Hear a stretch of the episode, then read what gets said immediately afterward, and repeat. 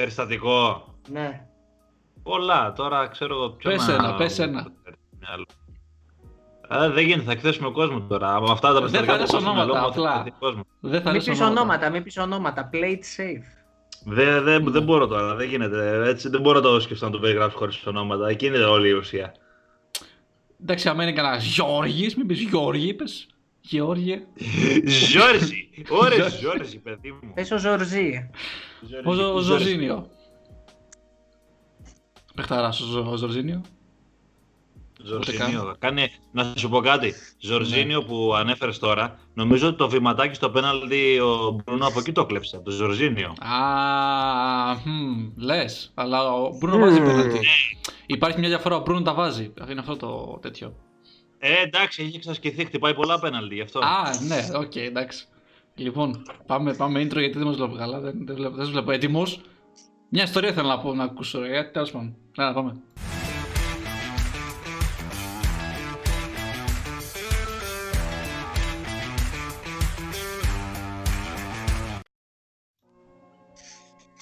Καλησπέρα, καλησπέρα. 12 Guards εδώ.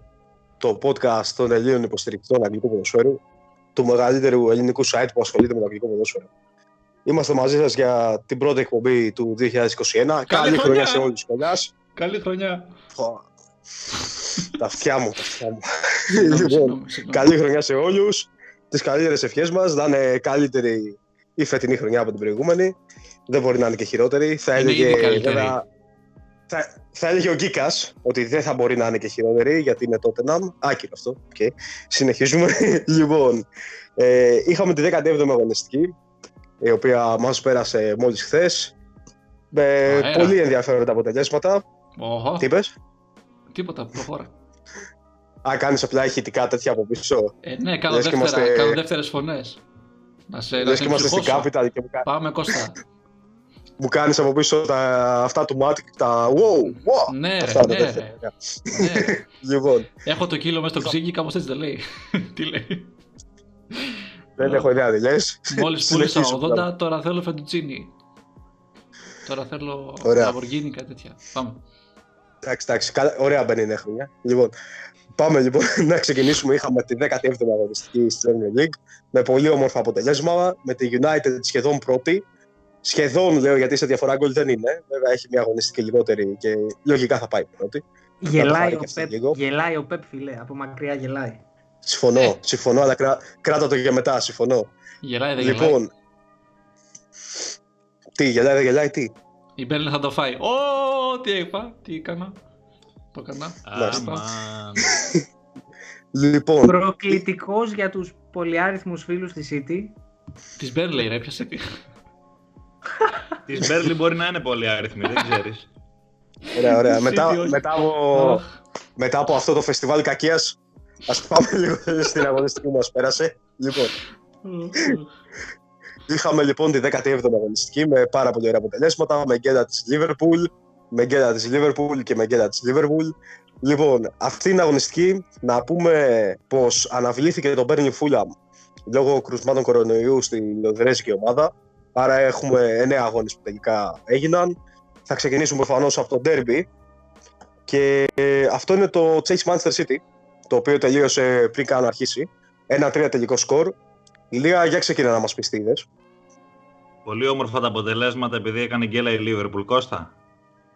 Όχι, Δεν είπα εγώ ρε. κάτι. Για το 1-3. Αυτό θα ρε, το έλεγε City. κάποιος, Γιατί. αυτό Α. θα το έλεγε κάποιος πιο ποντιρεμένος από εμένα. όπως λέει και ο Α, Κίκος. κάποιο.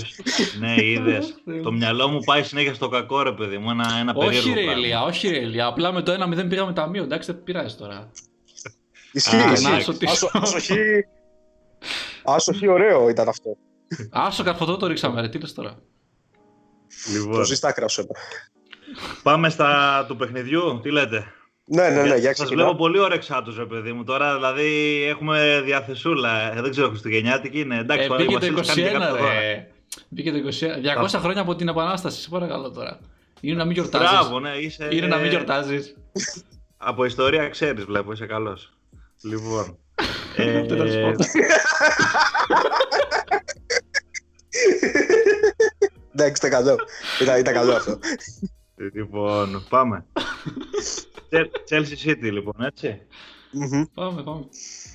Ε, Τώρα που λέμε για είπες- ιστορία, πάμε και στη City. Ναι, συνέχισε. Είπε, είπε ο Γκίκας νομίζω, ε, ο Πεπ κάπου γελάει, έτσι. Μμμ.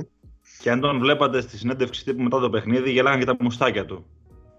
Και είναι νομίζω απολύτω λογικό. Εντάξει, η City έχει αρχίσει και βρίσκει λίγο τα πατήματά της ε, μετά τις ε, σερή γκέλες που είχε κάνει και το γεγονός ότι έβγαλε τρία γκολ εχθές ε, σημαίνει ότι είχε απέναντι σε έναν αντίπαλο που τις ε, κουμπώνει αρκετά. Γιατί η City είναι μια ομάδα η οποία δεν σκοράρει εύκολα και η Chelsea είναι μια ομάδα που αρέσκεται να παίζει ψηλά. Αυτό έγινε και χθες και νομίζω ήταν καταστροφή για τους μπλε. Ε, δεν ξέρω πώς ε, σκέφτηκε να αντιμετωπίσει το παιχνίδι ο, ο Λάμπαρντ. Έχω την εντύπωση ότι παρασύρθηκε λίγο και από τη δυστοχία ε, της ε, City στα τελευταία παιχνίδια. Ανέβασε ψηλά την άμυνά του και το πλήρωσε πάρα πολύ ακριβά. Το πρώτο γκολ του Γκιντογκάν, ενώ νωρίτερα είχε απειλήσει και με τον De Bruyne η City, ε, είναι ένα προϊόν ε, καθαρά City, αν μπορούμε να το πούμε. Είναι ένα possessioning ε, παιχνίδι με κατοχή, το ξέρεις η City, το έκανε, ωραία κίνηση ο Γκιντογκάν, τελείωσε τη φάση. Στα επόμενα δύο γκολ όμως, η άμυνα της ε, Chelsea παίρνει υπό του μηδενός. Ε, στο γκολ του Φόντεν αρχικά ε, έχει γίνει λάθος ε, στις τοποθετήσεις της άμυνας ε, γιατί εκεί που κόβει την μπάλα ο Τιάγκο Σίλβα, ο Ζουμά δεν ξέρω που βρίσκεται. Δηλαδή είναι πραγματικά εντελώς εκτός φάσης και πολύ ψηλά και δεν είναι μια φάση transition, είναι ε, φάση σέτα παιχνιδιού ας πούμε και δεν μπορώ να ξέρω τώρα τι σκέφτηκαν εκεί πέρα στην άμυνα. Ε, για να μην μιλήσω τώρα για τον γκολ του De Bruyne στο 34, γιατί έχει στημένο η Chelsea, έχει ανέβει όλοι μπροστά και ο τελευταίος παίκτης είναι ο Καντέ. Δεν μπορώ να καταλάβω για ποιο λόγο. Είναι το παιχνίδι στο 0-2, δεν είναι 0-1 στο 95. Συνήθως στο ποδόσφαιρο στα στημένα έχεις μια κάλυψη είτε από τα μπακ σου όταν ανεβαίνουν ε, ε, υψηλοί. Εντάξει, γιατί και η Chelsea είναι και μια ομάδα πάρα πολύ δυνατή στα στημένα. Το καταλαβαίνω ότι θα ανεβάσει και το Ζουμά και το Σίλβα. Αλλά εκεί ήταν πολύ λάθος το στήσιμό της και μάλιστα ε, έτσι απρόσεκτα που γέμισε και την μπάλα ο Καντέ στην επαναφορά έφαγε και την κόντρα μετά και καληνύχτα. Δεν ε, ήταν ε, καθόλου ανταγωνιστική η Chelsea στο παιχνίδι. Δεν περίμενα να σας πω την αλήθεια ότι θα βρει έναν τρόπο να μην χάσει η Chelsea από πριν. Ε, γιατί είναι σε πολύ κακή κατάσταση. Αυτό είναι εμφανές. Η City έχει αρχίσει και βρίσκει τα πατήματά της. Βέβαια δεν περίμενα και τέτοιο σκορ.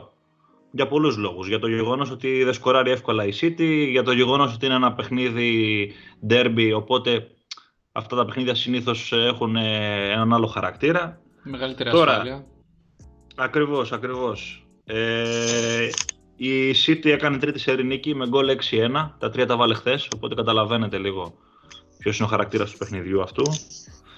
Ε, τώρα, ε, η City έχει την τύχη, όπως είπατε, να έχει δύο παιχνίδια λιγότερα.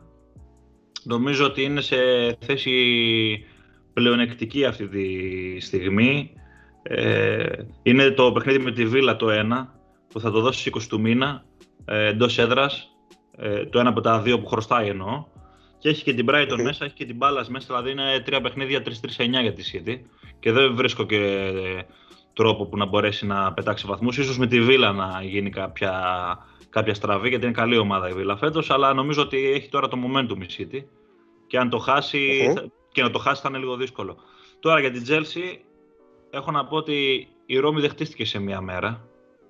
Και καλό θα είναι να αφήσουν το Lampard να δουλέψει με ηρεμία και όλα αυτά τα, όλη αυτή η παρέλαση ε, που γίνεται στον ε, αγγλικό κυρίως τύπο ε, για αντικαταστάτες του, για τον Τόμας Τούχελ ε, ή δεν ξέρω και εγώ τι άλλο, είναι αστεία αν μη τι άλλο γιατί γίνεται μια σοβαρή δουλειά από πέρυσι, από το Λάμπαρτ. Προφανώς κάτι δεν πάει καλά εδώ και περίπου ένα μήνα. Νομίζω ότι θα το βρει κάπως ο Λάμπαρτ και θα το διορθώσει. Ε, χθες, ε, εντάξει, ήταν μια ακόμα κακή μέρα στη δουλειά. Η Chelsea έχει τρεις βαθμούς λιγότερους από ό,τι πέρυσι, στις ίδιες αγωνιστικές. Δηλαδή μετά από 17 παιχνίδια, φέτος έχει 26, πέρυσι είχε 29. Αυτό μπορεί να μην λέει και πολλά, μπορεί να λέει και τα πάντα βέβαια.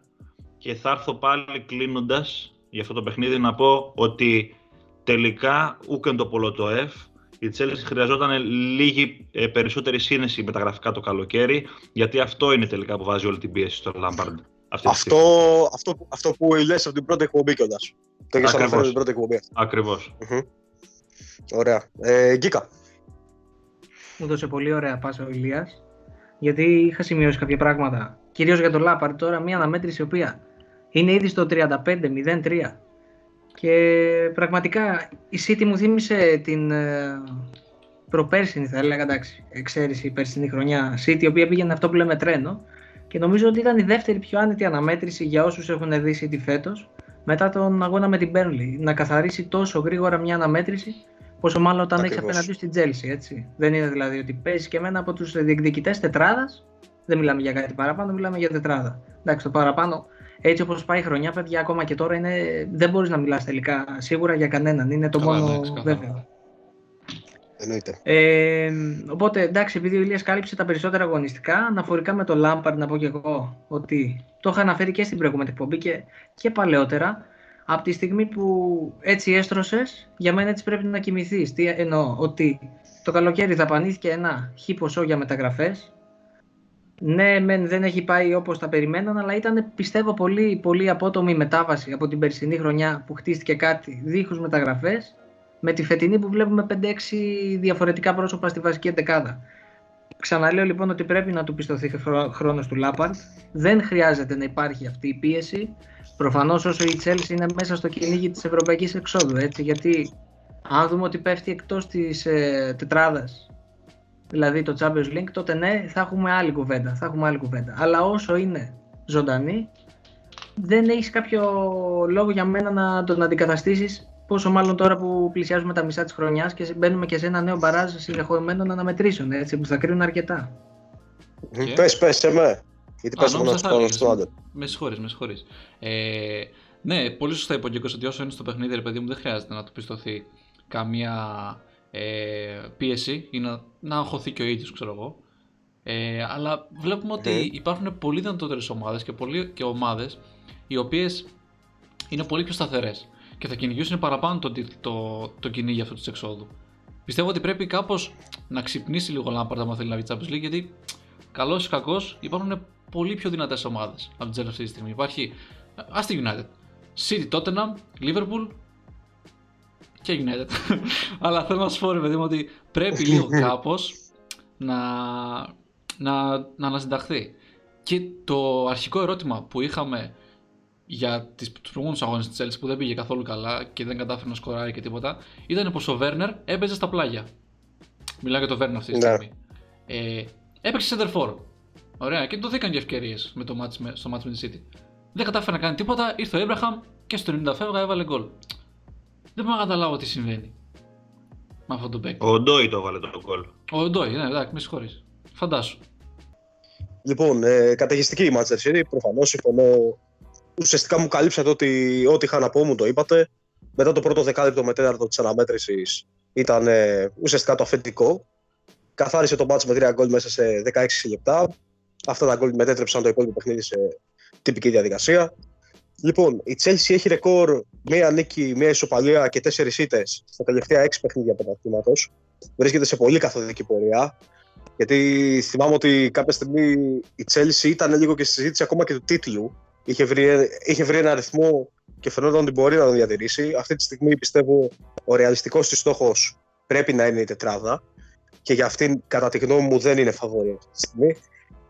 Ε, πιστεύω σίγουρα με βάση αυτό που είπατε για τον Λάμπαρντ ότι πρέπει να στηριχτεί. Ήταν λάθος, όπως είπε και ο Ηλίας και το λέει, όπως ξαναείπα και πριν, από την πρώτη εκπομπή. Ήταν λάθος ή τόσο μαζική ε, ο τόσο μαζικός ερχομός μεγάλων αστεριών στην Chelsea και γιατί ουσιαστικά δεν έδωσε την ευκαιρία στον Λάμπαρντ να τους απορροφήσει ομαλά και να τους βάλει μέσα στο κλίμα της ομάδας. Λοιπόν, σιγά σιγά πιστεύω και εγώ με τον Λάμπαρντ στο τιμόνι θα τον βρει τον δρόμο της η Chelsea. Δεν, δεν νομίζω ότι πρέπει να δεθεί κάποιο θέμα προπονητή. Από εκεί και πέρα η City έφτασε τις τρεις συνεχόμενες νίκες στο πρωτάθλημα και παραμένει αίτητη στα 11 τελευταία της μάτς. Τελευταία της ήταν το 2-0 από την Tottenham από τότε η City έχει, φαίνεται κάπως να έχει βρει τα πατήματά της και ειδικά στα τελευταία παιχνίδια για μένα αρχίζει και ξαναμπαίνει αρκετά δυνατά στη συζήτηση του τίτλου. Ειδικότερα μετά και την χθεσινή γκέλα της Liverpool. Βέβαια, οι γκέλες φέτος μάλλον δεν είναι η εξαίρεση, είναι ο κανόνας για όλες τις μεγάλες ομάδες. Άρα, μάλλον έχουμε πολλά να δούμε ακόμα μπροστά. Όπως είπαν και τα παιδιά προηγουμένως, είναι πάρα πολύ νωρίς να κάνουμε οποιαδήποτε συζήτηση είτε για κάποια ομάδα που μπορεί να κυνηγήσει τίτλο, είτε για κάποια ομάδα που μένει εκτός τίτλου από τώρα. Οποιαδήποτε είναι ακόμα μέσα. Λοιπόν, από εκεί και πέρα, η City φαίνεται να ξυπνάει, είναι στη μάχη του τίτλου. Ξανά γκολ ο πολύ φορμαρισμένο Γκουντογκάν, ο οποίος έχει στα τελευταία τέσσερα παιχνίδια πρωταθλήματο τρία γκολ. Και γκολ τα οποία τα βρίσκει και ξεκλειδώνει την αντίπαλη ομάδα, δίνει τη λύση στη City. Ε, δεν έχουμε πολλά να πούμε για αυτό το match. Το καθάρισε πολύ νωρίς η City. Το, ναι, η Chelsea νομίζω... βρήκε. Ναι, ναι, βρήκε τη μείωση του σκορ στο 92. Ναι. Ήταν ένα match το οποίο ουσιαστικά στο μισάωρο που βρήκε στο πιο μισάωρο, στο 16 λεπτό που βρήκε τα τρία γκολ τελικά η City, τελείωσε εκεί πέρα. Λοιπόν, πάμε να προχωρήσουμε. Southampton Liverpool 1-0, το τελευταίο μάτι της αγωνιστικής. Μεγάλη γκέλα για τη Liverpool. Ειδικά έτσι όπως ήρθε, με τον γκολ να έρχεται πάρα πολύ νωρίς για την ομάδα του Χάσενχουντ. Ηλία, για πες μας εσύ τι είδες, για ξεκινά. Μετά το παιχνίδι με την μπάλα, σε αυτή την τριάδα αγώνων που ακολουθούσε, δηλαδή West Brom, ε, Newcastle και το χθεσινό του με τη Southampton, ήταν το παιχνίδι το οποίο φοβόμουν και περισσότερο και νομίζω και όλοι ε, όσοι παρακολουθούν, γιατί η Southampton είναι μια πολύ καλή ομάδα, τα έχουμε ξαναπεί χίλιες φορές φέτος. Ε, Παρ' όλα αυτά είχε ένα μεγάλο πρέπει χθες ε, η Λίβερπουλ, μεγαλύτερο ακόμα ε, από όσο ίσως έπρεπε. Δηλαδή, αν είχε κάνει δύο νίκες στα δύο προηγούμενα παιχνίδια, OK, okay, πάλι θα είχε ένα πρέπει, αλλά ίσως να μην ήταν τόσο μεγάλο. Ξεκίνησε το παιχνίδι βασικά από το στήσιμο της ομάδας. Ε, το θεωρώ ακατανόητο ε, το γεγονός ότι ο Κλόπ επέλεξε να βάλει το Χέντερσον ε, ε, σαν center back και μάλιστα κάλυψε και ο ίδιος τον ποδοσφαιριστή του πριν από το παιχνίδι ακόμα, όταν δήλωσε ότι είναι δική μου επιλογή. Αν δεν πάει καλά, ε, εγώ θα κατηγορηθώ. Το παίρνω πάνω μου. Οπότε ε, εντάξει, το παίρνει πάνω του και τελικά δεν του βγήκε καθόλου και πρέπει να υποστεί και την, και την ανάλογη κριτική αυτή τη στιγμή γιατί ε, με τον Άρνολτ σε, σε τραγική ημέρα, πήγα να πω σε τραγικό φεγγάρι, ε, αλλά η χθεσινή του εμφάνιση παίζανε και χειρότερη της χρονιάς. Ε, και με το γεγονός ότι έπαιζες ε, χωρίς δύο κλασικούς center back, εντάξει, θα θεωρήσουμε ότι ο Φαμπίνο είναι center back γιατί έχει παίξει και πάρα πολλές φορές και στη Μονακό σε αυτή τη θέση και γενικότερα φέτος έχει κάνει και καλά μάτσα αυτή τη θέση. Ο Χέντερσον όμως δεν είναι. Το μόνο που μπορώ να σκεφτώ για αυτή την επιλογή είναι ότι ίσως να ήθελε να φτιάξει παιχνίδι από πίσω καλύτερα ο Κλόπ, αλλά και πάλι δεν με ικανοποιεί αυτή η σκέψη σαν παρατηρητή δέχθηκε σε ένα πάρα πολύ κρύο γκολ, όπως λέμε στο ποδόσφαιρο, πάρα πολύ νωρίς αφενός, με ένα χτύπημα το οποίο είναι σε θέση που δεν μπορεί να σου προκαλέσει πάρα πολλά προβλήματα αφετέρου. Έχει κάνει τραγική εκτίμηση στις φάσεις ο Άρνολτ, πάει νοχελικά ε, και ο Ings βάζει ένα καταπληκτικό γκολ γιατί και το τελείωμα είναι φοβερό. Και από εκεί και έπειτα η Southampton ε, σε απειλεί σε μια-δύο περιπτώσεις που προσπαθεί να σε χτυπήσει το πρώτο ημίχρονο και μετά κάνει μια διαχείριση του παιχνιδιού. Εντάξει, είχε και την ευκαιρία με τον ε, Βαλερή στο τέλος ε, που είχε ανέβει πάρα πολύ η Λίβερπουλ, αλλά ε, δεν είχε φαντασία η Λίβερπουλ καθόλου στο μάτς. Είχε σε τραγική ημέρα, όπως είπαμε, τον Άρνολτ και τον Σαντιό Μανέ, που είναι τρίτο παιχνίδι σερή που δεν είναι καλός. Χθες ήταν νομίζω απαράδεκτος. Ε, κακή μέρα και για τον Τσάμπερλέιν, κακή μέρα και για τον Βαϊνάλντουμ. Δηλαδή γενικότερα και ο Τιάγκο ήταν κακός χθες ποδοσφαιριστές οι οποίοι, αν εξαιρέσουμε το Chamberlain ίσως που πήρε μια ευκαιρία απλά, ε, είναι κομβικοί ε, και αυτό μπορεί να σε επηρεάσει πάρα πολύ στο να βρεις γκολ. Πίεσε πάρα πολύ στο δεύτερο μήχρονο Λίβερπουλ, δεν κατάφερε να βρει τον γκολ που ήθελε. Θέλω να σταθώ πάρα πολύ στο γεγονός ότι η Southampton είναι μια ομάδα η οποία ε, όσο καιρό εγώ την παρακολουθώ επί Χάζεν Χούτλ γιατί τον έχω σε μεγάλη εκτίμηση στον Αυστριακό τεχνικό δεν θυμίζεται για τις αμυντικές της ε, ικανότητες και για την αμυντική της συνέπεια. Και χθες θα πω, γιατί ε, κράτησε το 0 για τρίτη σερή φορά στο χθεσινό παιχνίδι, αλλά θα πω ότι χθες ειδικά με άφησε άφωνο με τον τρόπο με τον οποίο αμήνθηκε και δεν ήταν μια μαζική άμυνα όπως έκανε Φερρυπίνη Νιουκάστλ στο προηγούμενο παιχνίδι που ταμπουρώθηκε όλοι πίσω για να κρατήσει το 0 έπαιξε ενεργετική άμυνα. Μου άρεσε πάρα πολύ ο τρόπος με τον οποίο αμύνθηκε. Έκανε καταπληκτικό παιχνίδι ο Μπεντνάρεκ, ο Πολωνός με τον ε, Στίφενς ε, και νομίζω ότι δικαιότατα πήρε την νίκη η Southampton και σε αυτό βοήθησε φυσικά και πάρα πολύ. Εντάξει, δεν θέλω να σταθώ σε αυτό, είναι γιατί οι δικαιολογίες δεν είναι το στυλ μου και δεν μου αρέσει γενικότερα να κάνω λίγο τέτοιες κουβέντες, αλλά θα μπορούσαν να ήταν και λίγο διαφορετικά τα πράγματα αν είχε δοθεί και το πέναλτι στο χέρι του Στίφενς με το σουτ του Βαϊνάλντουμ. Γιατί εντάξει, ήταν, νομίζω είναι αναντίρρητο από όλους όσους είδαν το παιχνίδι. Και είναι, ήταν πέναλτι αυτό. Όχι, όχι απλά χέρι, είναι Κάνει μπαμ δηλαδή, όχι τόσο πολύ. Ναι, ναι, ναι. Νομίζω ότι δεν τίθεται θέμα συζήτησης τέτοιας. Εντάξει, και ήταν και ένα σημείο του αγώνα που αν ακόμα και αυτή η κακή Liverpool έβρισκε ένα γκολ, ε, μπορεί μετά να άλλαζε και η ψυχολογία της. Γιατί, ας πούμε, στο παιχνίδι με την Newcastle, η Liverpool, όπως τα είπαμε και στην προηγούμενη εκπομπή, ήταν άτυχη, κατ' εμέ. Δημιούργησε ευκαιρίες. Μπορεί να μην έκανε την πιο πιστική της εμφάνιση, αλλά δημιούργησε τις ευκαιρίες που έπρεπε για να κάνει το ένα, τα δύο γκολ, το ένα γκολ θα πω, για να πάρει το παιχνίδι. Χθες δεν ήταν αυτή που έπρεπε, προφανώς, αλλά είναι κάποια πολύ μικρά σημεία στα παιχνίδια που όταν είσαι ανώτερος θεωρητικά πάντα στα χαρτιά ε, μπορεί να σε βοηθήσουν να πάρεις λίγο τα πάνω σου μέσα στο παιχνίδι και να το γυρίσεις. Ε, Όπως τα χρονικά σημεία που μπορεί να πετύχεις ένα γκολ. Ε, είχαμε το ξέσπασμα του Χάσεν Χούτλ στο τέλος. Αυτό λέει πάρα πολλά για αυτόν τον εξαιρετικό προπονητή που κάνει μια πάρα πολύ καλή δουλειά σε αυτή την ομάδα φέτος. Σε Southampton είναι νομίζω παράδειγμα για τις ε, μικρομεσαίες ομάδες κατηγορίας, πώς να λειτουργήσεις μεθοδικά, πώς να δουλέψεις με έναν προπονητή σοβαρό που ξέρει τι θέλει να κάνει και πώς να αναπτύσσεσαι χρονιά με τη χρονιά. Την πρώτη χρονιά την έσωσε στο νήμα γιατί είχε ξεκινήσει τραγικά. Ε, μετά πέρυσι πέτυχε μια άνετη παραμονή. Φέτος θα χτυπήσει και την Ευρώπη και της αξίζει πέρα ως πέρα. Για μένα είναι ε, ευχής έργο το γεγονός ότι η Λίβερπουλ ε, έχασε, σαν ο της Λίβερπουλ το λέω αυτό, έτσι σαν παρατηρητής, ε, ότι έχασε από μια τέτοια ομάδα δεν με ενοχλεί καθόλου αν το θέλετε να το θέσουμε έτσι. Ωραία. Ε, Γκίκα. Η τελευταία δήλωσή σου, Ηλία, ήταν ε, και δεν το λέω ειρωνικά, το λέω πολύ σοβαρά, ε, αρκετά, όχι σεβαστή, αλλά βαριά, δηλαδή, αν καταφέρει σε σημείο, ξέρεις, να έχεις αποβάλει το, το παδικό από μέσα σου και να λες ότι όντως είναι και μια ομάδα αυτό που είπες αξιοσέβαστη, που δουλεύει αυτό που λέμε βήμα-βήμα, γιατί μην ξεχνάμε, παιδιά, ότι αν θέλετε να το γυρίσουμε πολύ πίσω, για μένα το turning point ε, στη Southampton, υπό βέβαια τις οδηγίες του τωρινού του προπονητή, δεν θέλω να εκτεθώ και να πω το όνομά του έτσι, δεν το έχουμε την προφορά. Πάει στο 9-0 πέρσι, έτσι.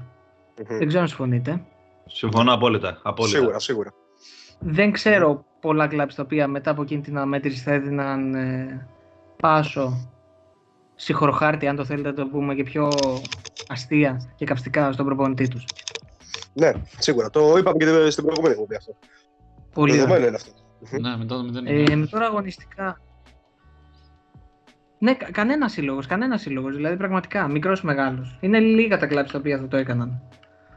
Αγωνιστικά ε, έχουμε ένα μπαράζ έτσι κακών αναμετρήσεων. Είτε λόγω ατυχίας, αλλά πιο πολύ δηλαδή αυτό που λέμε ότι δεν σε πείθει αγωνιστικά η Liverpool. Δηλαδή φαίνεται λίγο να, να δημιουργείται μια κούραση θα έλεγα. Δεν νομίζω ότι ξαφνικά με χάσαν το μότο τους οι παίκτες του Jürgen Klopp.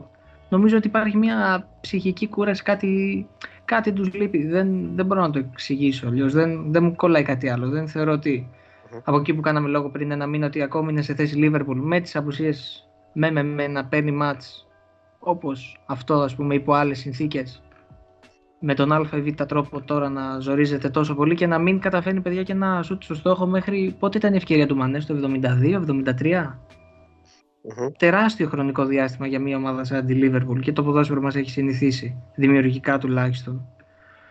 Ε, τι έχουμε άλλο, έχουμε ένα επίσης αναφερθήκαμε σε μπαράζ κακών αναμετρήσεων. Απ' την άλλη πλευρά του νομίσματος έχουμε ένα comeback της Southampton έτσι για τη μάχη της στο πλασάρισμα στις ευρωπαϊκές θέσεις δεν ε, έμεινε λίγο πίσω, έδειχνε λίγο να βρίσκεται σε κακό φεγγάρι και με τη χθεσινή της προχθεσινή πλεονίκη νομίζω έκλεισε στόματα. Είχαμε μια εντυπωσιακή εμφάνιση από τον Kyle Walker, Walker Peters, έτσι, να θυμόμαστε και παλιούς παίκτες του Tottenham, ο οποίος ε, πρέπει να κάνει και τον αγώνα της καριέρας νομίζω, απέναντι στο Μανέ να παίξει τόσο καλά. Και αυτό που είπε ο Ηλίας με την αμυντική ενέργεια και παρουσία της Southampton δεν ήταν μια κοινική άμυνα, κλεινόμαστε πίσω και κλωτσοσκούφι. Ήταν πολύ δημιουργική άμυνα της, δηλαδή ήξερε κατευθείαν πώς να βγει στο transition. Μμμ. Αυτά πάνω κάτω. Ωραία. Ναι, οκ, Σέμε. εντάξει. Ε, ήθελα να πω σε αυτό σε αυτό που είχε πει ο Γκίκας ότι και- ενώ είχε απουσίες, παλαιότερα έπαιρνε πολύ καλά αποτελέσματα και με, με τη Leicester και έπαιρνε και πολύ καλούς και σημαντικούς βαθμούς. Και τώρα που γύρισαν όλοι, ξέρω εγώ, έχει τύχει σε ένα κακό φεγγάρι και αυτό δεν είναι καλά. Δεν νομίζω ότι. Θα ξαναβρει τη φόρμα του. Εντάξει, Liverpool είναι, δεν νομίζω ότι θα συνεχίσει αυτό το κακό σερί. Αλλά και πάλι εντάξει. Μμμ. Πραγματικά ούτε εγώ ξέρω τι φταίει, ούτε εγώ ξέρω τι φταίει και πολύ εξαιρετική Southampton στο χθεσινό παιχνίδι. Ήξερε, ήταν πλήρως διαβασμένη και ήξερε όλες τις κινήσεις και του Σαλάχ και του Μανέ και του Φιρμίνο. Ε, ακόμα και ο, και ο Arnold που έκανε όντως το, το χειρότερο του παιχνίδι. Πιστεύω στη Liverpool στα χρονικά όσο είναι στο, στο σύλλογο. Θα είμαι και πολύ τέτοιος. Ε, έκανε 38 λάθος πάσες. Δηλαδή αυτό τρομερό. Δεν έχει, ξα- δεν έχει κάνει κανείς χειρότερο σερί. Χειρότερο ποσοστό Μμμ. μάλλον ε, λαθών σε πάσα. Δηλαδή, εντάξει, ακόμα και ο Μαγκουάρ έχει καλύτερε πάσε. δηλαδή δεν έχει σπάσει αυτό το ρεκόρ. Μην τρελαθούμε. Πολύ Μάλιστα. κακό, πολύ κακό. Ο, ο Γιώργος ο Σέμε πατάει επιπτωμάτων για να βγάλει πάλι τη United ε, από πάνω. Λοιπόν, Πήγα να Θες κορδέψω να τον προσθέσεις Μαγκουάρ. κάτι άλλο; Τι, τι, τι πτωμάτων. Τι γίνεται πήγες να κοροϊδεύεις τον Μαγκουάρη πε, περνώντας παράλληλα ότι α, τώρα με τον Άρνολντ δεν μιλάτε, με τον Μαγκουάρη μιλάτε. Εντάξει, ο Μαγκουάρ έχει δείξει ρε φίλε, Δεν μιλάει. γενικά πολλά σημάδια. Ε; Τώρα ο Άρνολντ έχει εδώ και δύο χρονιές είναι απίστευτος. Ο Μαγκουάρ εντάξει, κάνει καλές Μάλιστα. μπαλιές, είναι κομπλέ, αλλά δεν είναι Άρνολντ, μην τρελαθούμε τώρα. Θα πει στην ίδια θέση, ναι, οκ. Εντάξει, οκ. Περίπου, Ωραία. περίπου. Λοιπόν, ωραία, Ναι. ωραία. Λοιπόν, πάμε, πάμε να κλείσουμε λίγο με την Liverpool. Λοιπόν, βρήκε το γκολ ο Dan Ings στο δεύτερο λεπτό, άνοιξε το σκορ μετά από την εξαιρετική μπαλιά του Ward Prowse. Τελείωσε με αυτή την πανέξυπνη λόμπα τη φάση και τελικά εκεί έμεινε και το σκορ μέχρι τη λήξη του παιχνιδιού. Λοιπόν, ε, το, δεν, τα είπα τώρα, δεν έχω να πω κάτι ιδιαίτερο. Για το πέρα που ανέφερε ο Ηλίας, επειδή δεν το, δεν το αναφέρατε οι επόμενοι δύο, για μένα σωστά φωνάζει η Liverpool. Το στο είπαμε, ρε, τι είπαμε, χέρι. όταν μίλησε ο Ηλίας, τι Ναι, ναι. είπαμε. Ναι, ναι, ναι. Απλά θέλω να πω ότι για την επόμενη φάση του Μανέ δεν συμφωνώ. Είναι η αλήθεια. Καταλαβαίνω το με ποιο σκεπτικό θα μπορούσε να έχει δοθεί, γιατί ε, διαβάζουμε κάποια πράγματα για δύο μέτρα και δύο σταθμά σπόδα για τη United εδώ πέρα. Εγώ να πω την Αλλά- αμαρτία μου του Μανέ δεν το είδα καν. Δεν ξέρω αν ήταν Είναι- δεν το είδα καν. Είναι, αλήθεια λέω. συγγνώμη, εγώ δεν αναφέρθηκα καν γιατί το θεωρώ αστείο. Να μιλάμε Συμφωνώ. για το ότι το πήρε ο άλλος και εγώ δεν το πήρα. Αυτά είναι κουβέντες του καφενείου, δεν μου ταιριάζουν και δεν θέλω να στεκόμαστε σε τέτοια πράγματα. Είναι δικαιολογίες. Το πασιφανέ να το συζητήσουμε και πάλι όμως, ας μην σταθούμε και γίνει το δέντρο και χάσουμε το δάσος. Συμφωνώ, συμφωνώ. Λοιπόν, παρόλα αυτά, ξεκάθαρο πέναντι το χέρι υπέρ της Liverpool. Θα έπρεπε να έχει δοθεί, δεν καταλαβαίνω ποιος σκεπτικό δεν δόθηκε. Προσωπικά, όταν είδα τη φάση, δεν είχα κάνει την αγωνία για το αν θα το δώσει. Ήμουν σίγουρος. Κι εγώ, κι εγώ. Τελικά δεν το έδωσε. Λοιπόν, από εκεί και πέρα, πανέμορφη σκηνή το κλάμα του Χάσεν Χούτλ. Εγώ θα ρισκάρω να το πω το όνομα, γιατί ο Γκίκας δεν το είπε. Χάσεν Πανέμορφη Σωστός, σκηνή. σωστός. τέλος. Χούτλ. Σωστός είσαι. Ξέρω γερμανικά, οπότε σου λέω ότι είσαι σωστός.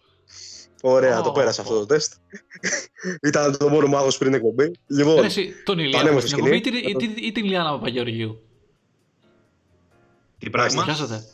Τον Ηλία Ε, έχουμε στην εκπομπή ή την Λιάννα Παπαγεωργίου; Ε, προχωράμε Εντάξει, στην επόμενη τα, γραμμή. τα αστεία τους έμενε δύο χρόνια πίσω. λοιπόν, με το σφύριγμα της λήξης, λοιπόν. Πανέμορφη σκηνή με το σφύριγμα της λήξης. Σίγουρα πιστεύω ότι αφήνει σημάδι μια ήττα 0-9, όπως ήταν η περσινή με τη Λέστερ. Δεν φεύγει αυτό το σημάδι και πιστεύω ότι ήταν μέρος της, θα μπορούσε να ήταν μέρος της πίεσης η οποία του βγήκε με το σφύριγμα της λήξης. Εξαιρετική Southampton, πολύ συμπαθής ομάδα, πολύ καλοφτιαγμένη. Μπορεί να έπαιξε άμυνα στο μεγαλύτερο μέρος της αναμέτρησης, αλλά έχει σχέδιο και πλάνο για να βγει στου καινούς χώρους στη συνέχεια. Λοιπόν, ας φύγουμε από αυτό το match. Α πάμε στον πρωτοπόρο κατά πάσα πιθανότητα, αφού έχει και αγωνιστική λιγότερη. Γιώργος Σέμε με τη Manchester United, η οποία επικράτησε 2-1 επί της Aston Villa. Μαντέψτε πώς μπήκε το δεύτερο γκολ. Σωστά, μαντέψατε με πέναλτι. λοιπόν, Σέμε. Σέμε. Για πες Καταρχήν μας. έχουμε, καταρχήν έχουμε ένα πέναλτι περισσότερο από Liverpool. Εντάξει. Ωραία, να το ξεκαθαρίσουμε αυτό. Ωραία. Προχωράμε παρακάτω. Λοιπόν, ε, Μμμ. να προχωράμε, δεν το είπες σωστά. Στην, στην μόνη μεγάλη ομάδα που κέρδισε μέσα στο St. Mary's. Έπρεπε να το πεις και αυτό. Δεν το είπες. Δεν κατάλαβα. Η, η Tottenham τι είναι; Μεγάλη. Τέλος Και η πάντων. City κέρδισε. Α, η City εντάξει. Εντάξει. οκ, α, Πάει στο. Οκ. Ο Σέμε αποσύρεται. Άντε, ναι. Έλα, εντάξει, Έλα, πλάκα κάνω. Μην το μην τρελαθούμε Εδώ τώρα. είμαστε, δημο... είμαστε, είμαστε δημοκράτες Και παρότι τη σπόντα που πέταξε, θα σε αφήσω να μιλήσεις. Ευχαριστώ πάρα πολύ. Λοιπόν, Λοιπόν, Ηλία, πες μας. λοιπόν ε, το πέναλτι του Μπρούνο όντως βοήθησε την United να ξεπεράσει την Aston Villa, η οποία έκανε ένα πολύ καλό παιχνίδι. Σκληροτράχυλη, διαβασμένη και πάρα πολύ καλή. Ε, ο αγώνας θα πω ότι μοιράστηκε στα δύο ημίχρονα. Την πληθώρα των ευκαιριών την είχε η United στο πρώτο ημίχρονο. Δεν τι είχε όλες τις ευκαιρίες. Είχε και Aston Villa πολύ καλές στιγμές. Ε, αλλά η εξαιρετική Ντεχεία και Μαρτίνεθ. Ο Μαρτίνεθ βασικά ήταν απίστευτος στο χθεσινό παιχνίδι. Το αφήσανε στο 1-0 όσο και έληξε. Ε, πολύ καλές επεμβάσεις του Μαρτίνεθ όπως είπα. Ακύρωσαν τον εξαιρετικό Μαρσιάλ που είχε ένα, παρα, που είχε ένα σουτ ε, στο πρώτο ημίχρονο. Αλλά στο 40 με μια έξυπνη κεφαλιά θα το πω. Άνοιξε το σκορ με μια σίδα του Μπισάκα. Λοιπόν, γρήγορα στο δεύτερο ημίχρονο η Βίλα ξύπνησε και άνοιξε πολύ καλά το παιχνίδι της. Οπότε ήρθε η σε- η σειρά της για να σκοράρει. Και πολύ δίκαια έφερε τον αγώνα στην ισοπαλία. Μετά από μια σέντρα που προοριζόταν για τον Γκρίλι, αλλά ο Τραωρέ ήταν εκεί, πήρε το rebound και σ- ευνηδίασε, μπορώ να πω, τον Τεχέα. Οπότε ήρθε το 1-1. Ε, στο δεύτερο ημίχρονο από εκεί και πέρα ήταν πάρα πολύ καλή και η Βίλα και, πολύ, κα- και αμυντικά ήταν σταθερή. Δεν άφηνε μπαλιές να περάσουν πολύ εύκολα. Αλλά η United πίεζε, ξαναπίεζε, ξαναπίεζε. Και ε, στη φάση του πέναλτι ο Πομπ- ο Πομπά πήρε πάρα πολύ έξω το, πέ- το, το πέναλτι, ρε παιδί μου. Μμμ. Και δεν νομίζω να αμφιβάλλουμε αν είναι πέναλτι ή όχι, μην τρελαθούμε τώρα, το έχουμε συζητήσει 70 φορές. Είναι πέναλτι γιατί του χτυπάει το πόδι και μετά ο Πομπά χτυπάει το πόδι. Πέναλτι. Προφανώς, εντάξει, τι να κάνει άνθρωπος. Δεν, Λοιπόν. Στο λέω εγώ πέναλτι. είναι. Ξεκάθαρο πέναλτι είναι. Και το πόδι του χτυπάει και τον κρατάει. Πέναλτι είναι. Ευχαριστώ Τώρα πολύ. καθένας Ευχαριστώ τι- πολύ. Ευχαριστώ πολύ. Και, και όποιος θέλει να μιλήσει, έχουμε βίντεο. Δεν θα το παίξουμε εδώ. Όποιος θέλει, το συζητάμε, ρε φίλε. Δεν υπάρχει θέμα. Εντάξει, ωραία, λοιπόν. Μια ακόμα. Τι είπες, Ηλία; Κάτι είπε; Κάτι είπε ο Ηλίας. Γκικά. Α, Ηλίας. Τι, τι, ποιος βγήκας, ο, ο Ηλίας, Κά, κάτι είπε ο Ηλίας, θέλω να ακούσω τον Ηλία. Δεν μιλάει, εντάξει, συνεχίζω λοιπόν. Μια ακόμα ευκαιρία θυμάμαι τη United, ε, το σουτ με τον Μπρούνο στο δοκάρι. Πραγματικά πολύ καλή εμφάνιση της Βίλα, θέλω να το ξαναπώ. Έδειξε ε, άλλη ομάδα από ό,τι μας είχε συνηθίσει τα προηγούμενα παιχνίδια. Ο Dean Smith την έχει αλλάξει πάρα, πο- πάρα, μα πάρα πολύ σχέση με πέρσι, όπως ήταν. Ε, praise στον Μπαϊκή, ξεκάθαρα για αυτή την εξαιρετική εμφάνιση και στον block στο shoot του Davis, στο τέλος το οποίο ήταν πάρα πολύ κέριο. Ε, θα μας ευνηδίαζε η Βίλα σαν τη Leicester με τον ε, Βάρντι, αλλά ευτυχώς ο Μπαϊκή ήταν εκεί πέρα ε, και μετά από μια εξαιρετική εμφάνιση σε όλο το παιχνίδι ε, δικαίωσε και το όνομά του και το λόγο που έχει αυτό το συμβόλαιο που έχει. Ε, Μμμ. Άμα μείνει fit, ο Μπαϊκή θα έχουμε την καλύτερη δυνατή άμυνα με Μπισάκα, Μπαϊκή, Μαγκουάρη και Σο. Ή και Τέγες στα αριστερά, αλλά ο Σο έχει δείξει ότι ε, μπορεί πάρα πολύ καλά να τα απεξέλθει και σε μεγάλους αγώνες και με ομάδες όπως η Νάσον Βίλα που είναι γενικότερα εκδικητές των μεγάλων, δηλαδή σκοτώνουν άμα βρουν τον άλλον σε κακή Μμμ. μέρα και εκμεταλλεύονται πάρα πολύ εύκολα τα λάθη των, ε, των ομάδων. Ευτυχώς ο United χθες δεν έκανε και πολλά λάθη, δηλαδή ήταν πολύ σοβαρή ε, και δίκαια πήρε Μμμ. το αποτέλεσμα. Αν ερχόταν η ισοπαλία, θα λέγαμε ότι εντάξει, η Βίλα έπαιξε λίγο κα- καλύτερα. Ε, και εντάξει, δεν νομίζω ότι ήταν άδικο το αποτέλεσμα το, το 2-1. Οπότε Ναι, αυτό ναι, το ναι. κυρίως μην με πείτε τίποτα, ξέρω εγώ. Μμμ. Αυτό που μου αρέσει πάρα πολύ στη United το τελευταίο καιρό είναι το, men- το mentality της. Δηλαδή, ε, πέρσι, αν θυμάμαι καλά, ε, έβλεπε μια ομάδα η οποία ήταν στο 1-1, ας πούμε, με τη Βίλα, η οποία και, και έλεγες ότι δεν κάνει κάτι, δεν, πα- δεν παρακινεί τους παίκτες να, να πάνε μπροστά, να διορθώσουν τα λάθη που κάνουν ε, ή να μην κάνουν καν λάθη, ξέρω εγώ. Το mentality και η σοβαρότητα και ο τρόπος που ανταποκρίνεται η, η όλη η ομάδα στο σκορ και στι ευκαιρίε που της δίνονται μου αρέσει πάρα πολύ. Ε, σε αυτό ευθύνεται ο Όλε, καθαρά. Και η ηγετική φυσιογνωμία του Μπρούνο που δίνει ένα άλλο, έναν άλλο αέρα στην ομάδα. Οπότε μου αρέσει πάρα πολύ αυτό το πράγμα που γίνεται στη United. Τώρα για πρωτάθλημα εντάξει είναι πολύ νωρίς να μιλάμε ακόμα και δεν νομίζω θα το πάρει. Βασικά κανείς δεν λέει ότι θα το πάρει η United. Μόνο οι εφημερίδες και όσοι δεν είναι United το λένε αυτό. Ε, αλλά εντάξει, το να ευχόμαστε σε θαύματα. Εντάξει. Αυτό. Όλα θα κρυθούν Λοιπόν, στις 17 θέλω του, σε- του μήνα. Τότε θα Θέλω σε κρυθούν αυτά όλα. που είπες απλά να, να προσθέσω δύο πράγματα. Ότι ο Σο έχει ανέβει πάρα πολύ μετά τον ερχομό του Τεγές. Πάρα πάρα πολύ. Ναι. Και το πόσο έχει ανέβει η United τον τελευταίο καιρό που έχει ξεκινήσει και παίζει πολύ καλύτερα από κουμπά. Πολύ βασικό αυτό. Βασικό Ναι. γρανάζι από κουμπά στη United. Μεγάλη αξία από το σφαιριστή και νομίζω ε, είχε πέσει πολύ στην υπόλοιψη του κόσμου. Δικαίως αδίκω δεν παίζει ρόλο.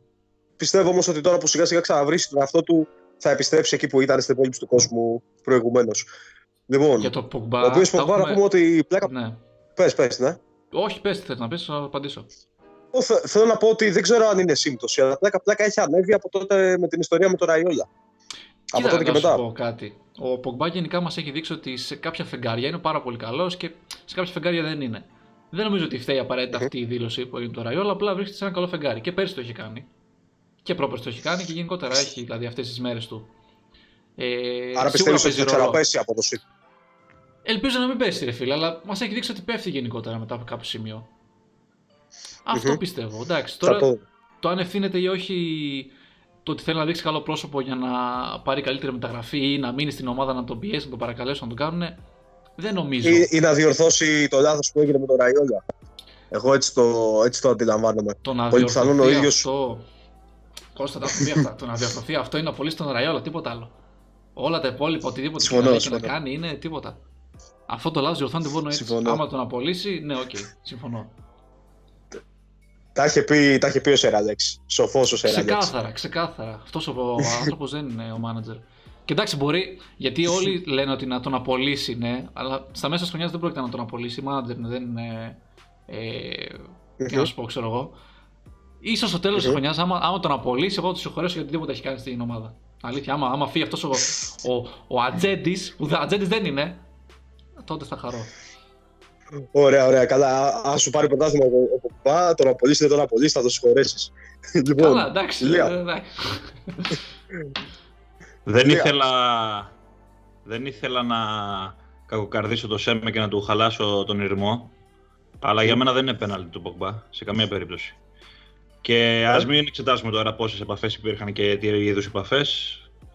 Ε, εντάξει, προσωπική μου άποψη, όπως δεν είναι του Μανέ, δεν είναι και του Πογμπά.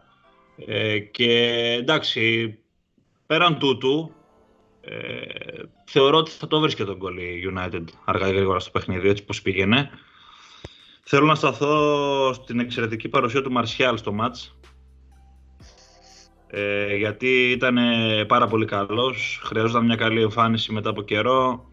Πέτυχε το δεύτερο του γκολ, πέτυχε την πρώτη του assist στον Πιζάκα ε, και γενικότερα το γκολ του Μαρσιάλ ήταν χα- χαμαϊδέστε ε, δημιουργικά από όλη τη United όπως ε, ξεδιπλώθηκε. Και πολύ έξυπνο, Πογμπά, πολύ Ράσφορντ, έξυπνο. Πιζάκα, Μαρσιάλ, πώς αλλάξαν την μπάλα.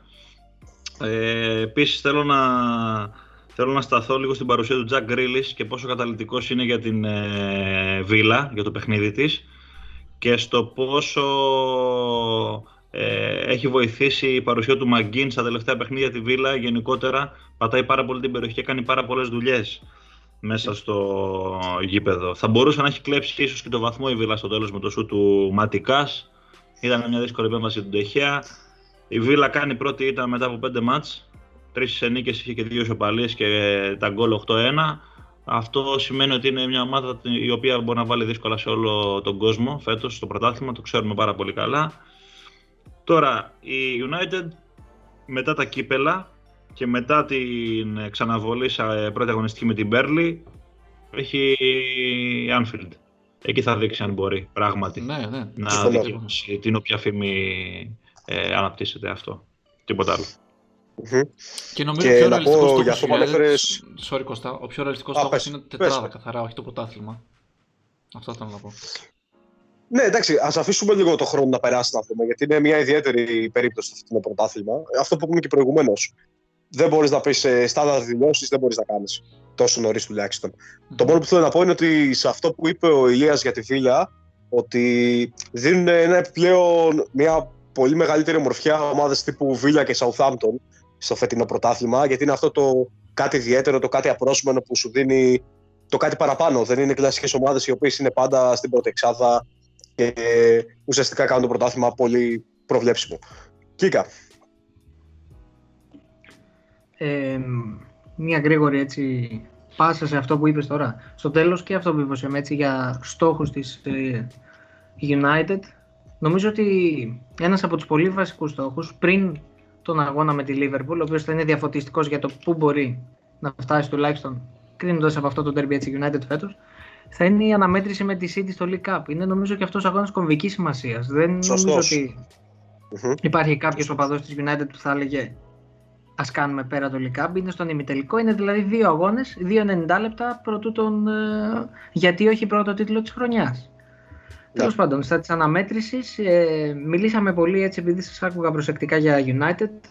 Να πούμε και δύο πράγματα έτσι παραπάνω για τη Βίλα, η οποία νομίζω ότι για πρώτη αναμέτρηση μετά από αυτό το μπαράζ ε, δύσκολο να αναμετρήσουν που είχε στο πρόγραμμά της και θα έχει, γιατί ακολουθεί και αναμέτρηση με τη City, αν θυμάμαι καλά, σχετικά κοντά. Ε, είναι αυτό το ναι μεν αλλά που λέμε, δηλαδή ναι μεν μπορούσε να αποδράσει με το χ, αλλά από την άλλη θα πρέπει να ανάψει και μία λαμπάδα για να κάνουμε και λίγο χαβαλέ στον ε, Μαρτίνες. Ε, είχε δύο-τρεις φάσεις πολύ πολύ κομβικές, οι οποίες κράτησε μέσα στο παιχνίδι την ομάδα του. Εν τέλει δεν τα κατάφερε, είναι άσχετο αυτό. Αλλά ήταν ε, πολύ καλός, δηλαδή είναι αυτό που λέμε, ναι μεν αλλά. Τώρα από εκεί και πέρα, ναι, αυτό που ανέφερε και ο Ηλίας για τον Γκρίλης, τον είχα μνημονεύσει και εγώ στην προηγούμενη εκπομπή και νομίζω ότι είναι ένας παίκτης ο οποίος πραγματικά μετά από το πέρας της ε, φετινής σεζόν θα, θα πρέπει να παίξει κάπου πιο, σε κάποια ομάδα με μεγαλύτερο πρεστίζ. Μμμ. Και ξέρουμε, ξέρουμε όλοι ποια εννοεί ο Γιώργος ο Κίγας. Τη Manchester United. λοιπόν, ναι, ναι, ναι. Λοιπόν, εσύ έχεις τον Μπρούνο, καλά είσαι. Άσε και τους άλλους λίγο να χαρούμε. λοιπόν, Εντάξει, OK, OK. τι έχω να πω για αυτό το ματς; Ε, στα τελευταία 7 ματς πρωταθλήματος η United έχει 5 νίκες, 2 ισοπαλίες, 0 ήττες. Έχει αρχίσει και βρίσκει ρυθμό γι' αυτό και βρίσκεται πλέον στην κορυφή. Τρίτη σερί εντός έδρας ήττα, ε, νίκη και λέω ήττα, καλά, καλημέρα. Για τη Manchester United στο Old Trafford, το οποίο στην αρχή της σεζόν ήταν η αχίλλειος πτέρνα της ομάδας. Ήταν εξαιρετική η United εκτός έδρας. Άφηνε πολλούς βαθμούς στο Old Trafford. Πλέον το έχει διορθώσει και αυτό και γι' αυτό α- αποτυπώνεται και στο βαθμολογικό πίνακα. Λοιπόν, από εκεί και πέρα είναι μόλις η δεύτερη εκτός έδρας ήττα στο φετινό πρωτάθλημα για την εξαιρετική μέχρι στιγμής Άστον Villa. Για το πέναντι τα είπαμε λίγο στα γρήγορα, οι απόψεις δίστανται. Δεν θα το ξαναναφέρω, μην το κάνουμε ολόκληρη συζήτηση. Ε, και από εκεί και πέρα, δεύτερη πλέον η United με παιχνίδι λιγότερο από το Liverpool, στην ισοβαθμία βέβαια. Και 7η η Villa με δύο παιχνίδια λιγότερα. Πάμε να προχωρήσουμε στην. Θα το πω, να το πω. Λοιπόν, στην κυπελιούχο Αγγλίας, στην κυπελιούχο του Καραμπάου, να το πω στότερα, τότε να. Α, είπα και εγώ, τι- Ε, έκανα λίγο την ένωση με αυτό, με αυτό που είπε ο Γκίκας. Ε, Γιώργο, περάσει δεν περάσει United, άλλη θα είναι η νικήτρια του Δεν τελικού. έχει μέλλον, ναι. Δεν έχει, ναι, δεν, δεν έχει καν νόημα. Εγώ θα έλεγα να αποκλειστεί, μην, μην κουραστεί και παραπάνω ναι, 90 λεπτό στο τελικό. Λοιπόν, τότε να μιλήσει 3-0, Γκίκα. Λοιπόν, ε, επειδή εγώ όμως είμαι πονηρός, πονηρός που λένε, ξέρεις ο Γιώργος είναι πονηρός, όχι πονηρός. Αυτό πήγα να πω. Ναι, ναι, Θα ναι. ξεκινήσω με, γιατί όλοι κρατάνε το 3-0 της Tottenham. OK, παιδιά, η Μετά από Leeds αυτό το είναι αστείο, φέτος συγγνώμη, παιδιά, ανέβηκε. δεν μπορώ να συνεχίσω. Sorry. Περίμενε, Ότι- περίμενε, σου έχω κι α... Περίμενε, Σέμε μου, περίμενε. Έχει κι άλλο. Έχει κι άλλο. ναι, ναι, ναι. Ω, ω, πάρα, Πρέπει να συνέχισε. ξεκινήσεις από το αγαπημένο σου Γκίκα. Ότι η Ναι. Leeds τρώει γκολ στα στημένα. Πες το. Μπράβο. Δεν Ναι, θα ρε, το πω αυτό. Ναι, Δεν ρε, ξέρεις τι φίλε. γίνεται. Ω, Ήταν ω. ένα αυτό, είναι ότι η Leeds τρώει γκολ στα στημένα, αλλά βλέπω ότι πάμε για νέο μότο, δηλαδή ότι σκοράρει με πέναλτι United. Δεν γίνεται, έχουμε σπάσει τα, τα κοντέρ φέτος. Έξι Ω. πέναλτι έχουμε. Ε, τώρα. Ήμαρτον. Σταμάτα πια, μωρέ. Και δεν ήταν πέναλτι, παιδιά, δεν ήταν πέναλτι. 2-2. Ξέρεις, Πες, όχι, πες. εντάξει, κάνω χαβαλέ, κάνω χαβαλέ για να πειράξω το φίλο το Σέμε. Α, περίμενε, μην μείνει έτσι. Ήταν ή δεν ήτανε. Στα γρήγορα. Μία Ήταν. απάντηση. Ήτανε 3-1. Ηλία, γεια σας. Σπίτια σας. Του Ηλίες. Μανέ ήταν ή όχι; Ηλίες Του του Μανέ κόσμου. Δεν Γκίκα. πειράζει, δεν πειράζει. δεν Γκίκα, πειράζει. του Μανέ ήταν ή όχι; Για όσους είναι ακόμη στην παρέα μας, μιλάμε για το Tottenham Leeds εδώ και δύο λεπτά περίπου. έτσι. μιλάμε για το Tottenham Leeds. Λοιπόν, λοιπόν, πάμε, πάμε, Γκίκα. Πάρ' το. Πάμε. Στεκόμαστε Δεν όλοι απάντησε, παιδιά στο είδατε. 3-0. Είπα και Ναι, στην αρχή συνέχισε. ότι η Leeds φέτος ανέβηκε. Να το κρατήσουμε αυτό. Είναι ομάδα η οποία κατά 99% δεν θα αντιμετωπίσει. Κατά 99% και έτσι όπως δείχνει να αγωνίζεται, γιατί ναι μεν χάνει καλή ώρα, αλλά μπορεί να πάρει αναμετρήσεις με ισοδύναμες και λίγο κατώτερες ομάδες τύπου Brom, τύπου Newcastle κτλ. Έτσι, και να εξασφαλίσει πιο άνετα από ό,τι πιστεύαμε πρώτης έναρξης σεζόν την παραμονή της. Οπότε μπορούμε να κάνουμε λόγο λίγο για την προσαρμογή της στην Premier. Αναμέτρηση λοιπόν σαν και αυτή με την Tottenham δείχνει ότι προσαρμόζεται. Γιατί πιστεύω ότι ήταν μια άλλη ομάδα λίγο πιο πεπειραμένη στη φάση, στις δύο κρίσιμες φάσεις στο 0-0 αλλά και στο 1-0 μιλάω εννοείται για την ευκαιρία με τον ε, Bamford Αν λοιπόν ήταν μια πιο πεπειραμένη ομάδα, θα ήξερε λίγο να το διαχειριστεί καλύτερα και να ισοφαρίσει. Όπως και στο 3-0, εντάξει, βέβαια είχε χαλαρώσει λίγο η Tottenham, αλλά έχασε, έχασε σπατάλησε ευκαιρίες. Να μου πεις: OK, είναι 3-0, είναι για διασκέδαση εντυπώσεων. Και πάλι είσαι στην Πρέμια, πρέπει να το παλεύει. αυτό το ακούει West Ham και γελάει, έτσι. Θα, τα, θα τα πούμε μετά, εντάξει. ε, τώρα πάμε λίγο πιο αγωνιστικά. Ήταν ευάλωτη στα μάτια μου η Tottenham, δηλαδή η Leeds, ειδικά στο πρώτο μισάωρο, ήθελε τρει-τέσσερι μπαλιές για, να για να πατήσει περιοχή. Άσχετα που εδώ συνδέουμε λίγο αυτό που είπα στην αρχή, ότι δεν είχε την, ε, το τσαγανό, πείτε το όπω θέλετε, η Leeds να κάνει κάτι ουσιαστικό. Ε, να απειλήσει σοβαρά την Tottenham τουλάχιστον. Είχε πολλή αδυναμία στα πλάγια η Tottenham, ειδικά με τον Τόχερτη. Και δεν φτάνω στο τι έγινε στο τέλος έτσι. Εντάξει, ήταν τελευταία λεπτά της αναμέτρησης. Από τα πρώτα λεπτά είχε αδυναμία στα πλάγια από τη δεξιά πλευρά. Ε, όλα αυτά βέβαια λίγο πολύ αναιρέθηκαν με το πέναλτι. Απίστευτα κατ' εμέ ανόητο μαρκάρισμα. Δεν ξέρω ποια είναι η γνώμη σας. Για έναν κατά τα άλλα σταθερό μέσα στη σεζόν Αλιόσκι. Είναι από τους καλούς παίχτε Λίτ και δεν το περίμενα ότι θα το κάνει αυτό το πράγμα. Και επανέρχομαι λίγο στη φάση με τον Μπάνφορντ μετά το 1-0, ο οποίος δεν έσπασε δεξιά στο Ροντρίγκο. Εκεί, αν γινόταν 1-1, ήταν το turning point για μένα της αναμέτρησης.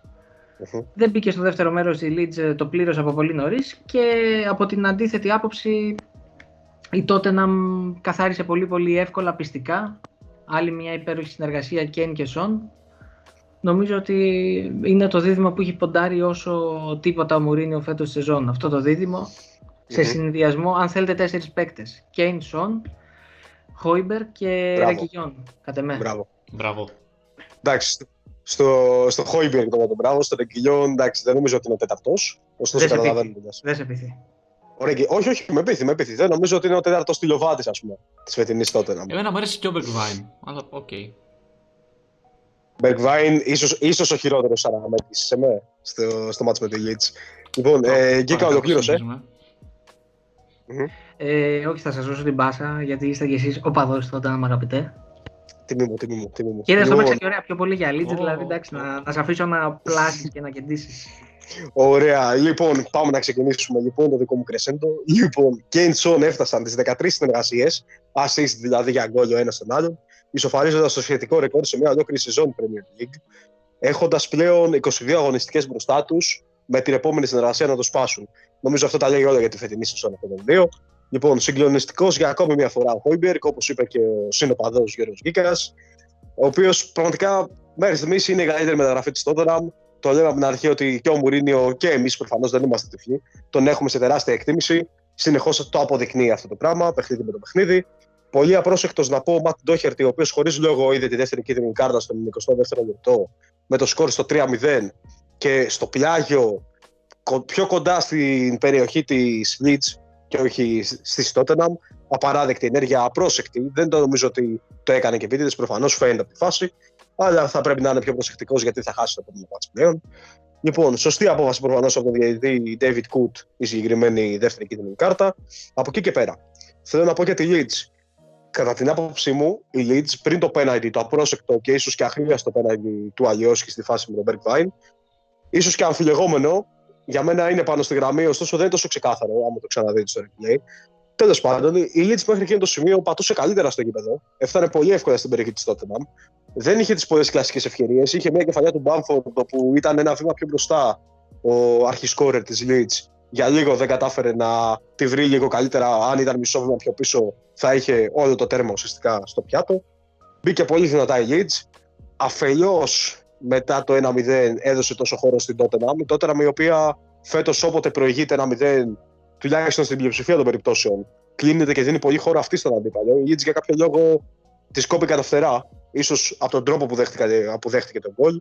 Από μια φάση δηλαδή η οποία δεν, ε, δεν, σε καμία περίπτωση δεν φαινόταν να είναι τόσο απειλητική. Ωστόσο, η απερισκεψία του Αλιώσκη έφερε αυτό το πέναντι και το 1-0 για τον Tottenham. Και να πω ένα πολύ, πολύ σημαντικό στατιστικό που καταδεικνύει το πόσο δυνατή είναι φέτος η Leeds στα εκτός έδρας μάτς. Ε, στο φετινό πρωτάθλημα, η Leeds είναι η πρώτη φορά που δεν σκοράρει σε εκτός έδρας αναμέτρηση. Μέχρι και το παιχνίδι με την Tottenham είχε 8 εκτός έδρας αναμετρήσεις, είχε σκοράρει και στις 8. Επίσης, αν δεν κάνω κάποιο λάθος, δεν πρέπει να έχει και ισοπαλία η Leeds εκτός έδρας. Αν δεν κάνω κάποιο λάθος, δεν είμαι τόσο σίγουρος, είναι η αλήθεια. Αλλά είναι φανταστικό πω μια ομάδα που έχει έρθει από την Championship έχει 8 συνεχόμενα εκτός έδρας παιχνίδια στην Premier League που έχει σκοράρει σε όλα και παίζοντας. Έχοντας καταφέρει αυτό το πράγμα, έχοντας πετύχει αυτό το επίτευγμα, παίζοντας απέναντι σε αυτή την Tottenham, η οποία όποτε σκοράρει πρώτη κλείνεται πάρα πολύ πίσω και σχεδόν πάντα ο αντίπαλος έχει τουλάχιστον την ευκαιρία να βρει γκολ. Για κάποιο λόγο τη κόπηκαν πολύ εύκολα τα φτερά. Και ενώ ξαναλέω έχει μπει καλύτερα στην αναμέτρηση. Και ήρθε μια ήττα με 3-0 λίγο σβηστή από πλευράς Tottenham. Εξαιρετική assist του Kane στο δεύτερο γκολ. Φοβερό vision από τον επιθετικό της Tottenham, ο οποίος όπως έχουμε ξαναπεί φέτος ψευτοδεκαρίζει. Απίστευτη assist. Έγινε εκείνη το 2-0. Ήρθε και το 3-0 νωρίς στο δεύτερο μήχρονο με τον κακό υπολογισμό του Μελιέ και για άλλη μια φορά από ένα στημένο η άμυνα της Leeds λειτουργήσε λαθασμένα και εκεί τελείωσε το μάτς. Λοιπόν, ας περάσουμε στην δεύτερη ομάδα του φορού Λονδίνου. West Brom Arsenal. 0-4 τελικό σκορ. Ναι, όσο απίθανο και αν σας ακούγεται. Τρίτη σερή νίκη για την Arsenal. 0-4. Ωραία πράγματα. Για πάμε, Κίκα. Και είναι η μόνη μεγάλη ομάδα που πέρασε από τη West Brom. Ε. Συγγνώμη, Κίκα. Με σκάλε ε, σου λέσατε, προχωρήστε, προχωρήστε. Εντάξει, ήταν το, ε, οκ. το απίθανο Κωστή ήταν ως προς την έκβαση του σκορ από ποια πλευρά, δηλαδή η Arsenal που έβαλε 4 ή η West Brom που έφαγε 4. Το απίθανο. Ναι, όχι, το... όχι. Η ευκολία που νίκησε η Arsenal και το, και το εύρος του σκορ. Αν και η αλήθεια είναι ότι δεν, δεν το λέω απίθανο με την έννοια τόσο η West Brom δεν είναι καλή φέτος. Δεν περίμενα να πάρει αποτέλεσμα. Το λέω απίθανο από το πόσο ξέσπασε η Arsenal. Και πιο πολύ για το ότι είναι η τρίτη σερινίκη. Έτσι. Πρώτη φορά φέτος για την ομάδα του Βορείου Πάντως, εμένα, αν με ρωτάς, ε, νομίζω ότι ο Αρτέτα τώρα πρέπει να νιώθει όχι δικαιωμένος, αλλά τουλάχιστον ήσυχος. Αρχίζει λίγο και ηρεμεί αυτή η παραφιλολογία γύρω από το όνομά του και το έργο του στον πάγκο των κανονιέριδων και νομίζω ότι Νωρίς. Ησύχασε λίγο, ησύχασε. ησύχασε. Προς στιγμής. Προς στιγμής, αλλά νωρίς. Δεν πρέπει να ξεχνάμε, παιδιά, και το ρόστερ της Arsenal. Δηλαδή, OK, okay, ήταν αναμέτρηση με τη West Brom. Μην, ε, ούτε να σημαίνει ότι πρέπει να βάλουμε τον Αρτέτα πάλι στα 4 μέτρα για εκτέλεση, αλλά ούτε και να ξεχνάμε ότι είναι και μια ομάδα που είναι σε rebuild, είναι σε φάση rebuild. Τι θα κράταγα λοιπόν από αυτή την αναμέτρηση, εντάξει, αγωνιστικά τι να κρατήσεις, η διαφορά ανάμεσα στις δύο ομάδες είναι χαώδης χαόδης δηλαδή πραγματικά. Ε, δεν ξέρω τι θα γίνει με την West Brom, αν θα την γλιτώσει. Μου φαίνεται απίστευτα δύσκολο. Το δεύτερο μεγαλύτερο φαβορή μετά την Sheffield για υποβιβασμό. Η Arsenal ήταν σοβαρή, ήταν μεστή. Εκμεταλλεύτηκε τις αδυναμίες της Brom, κάτι το οποίο δεν μας έχει συνηθίσει φέτος η Arsenal να εκμεταλλεύεται στο έπακρο τις αδυναμίες του αντιπάλου. Είδαμε, ας πούμε, το τέρμα του Λακαζέτ, το πρώτο του τέρμα στο 3-0 προήλθε από λάθος του Αζαγί. Αν τον προφέρω και σωστά θα με διορθώνετε εσείς. ε, Ο Ηλίας που ξέρει γερμανικά. Άκυρο.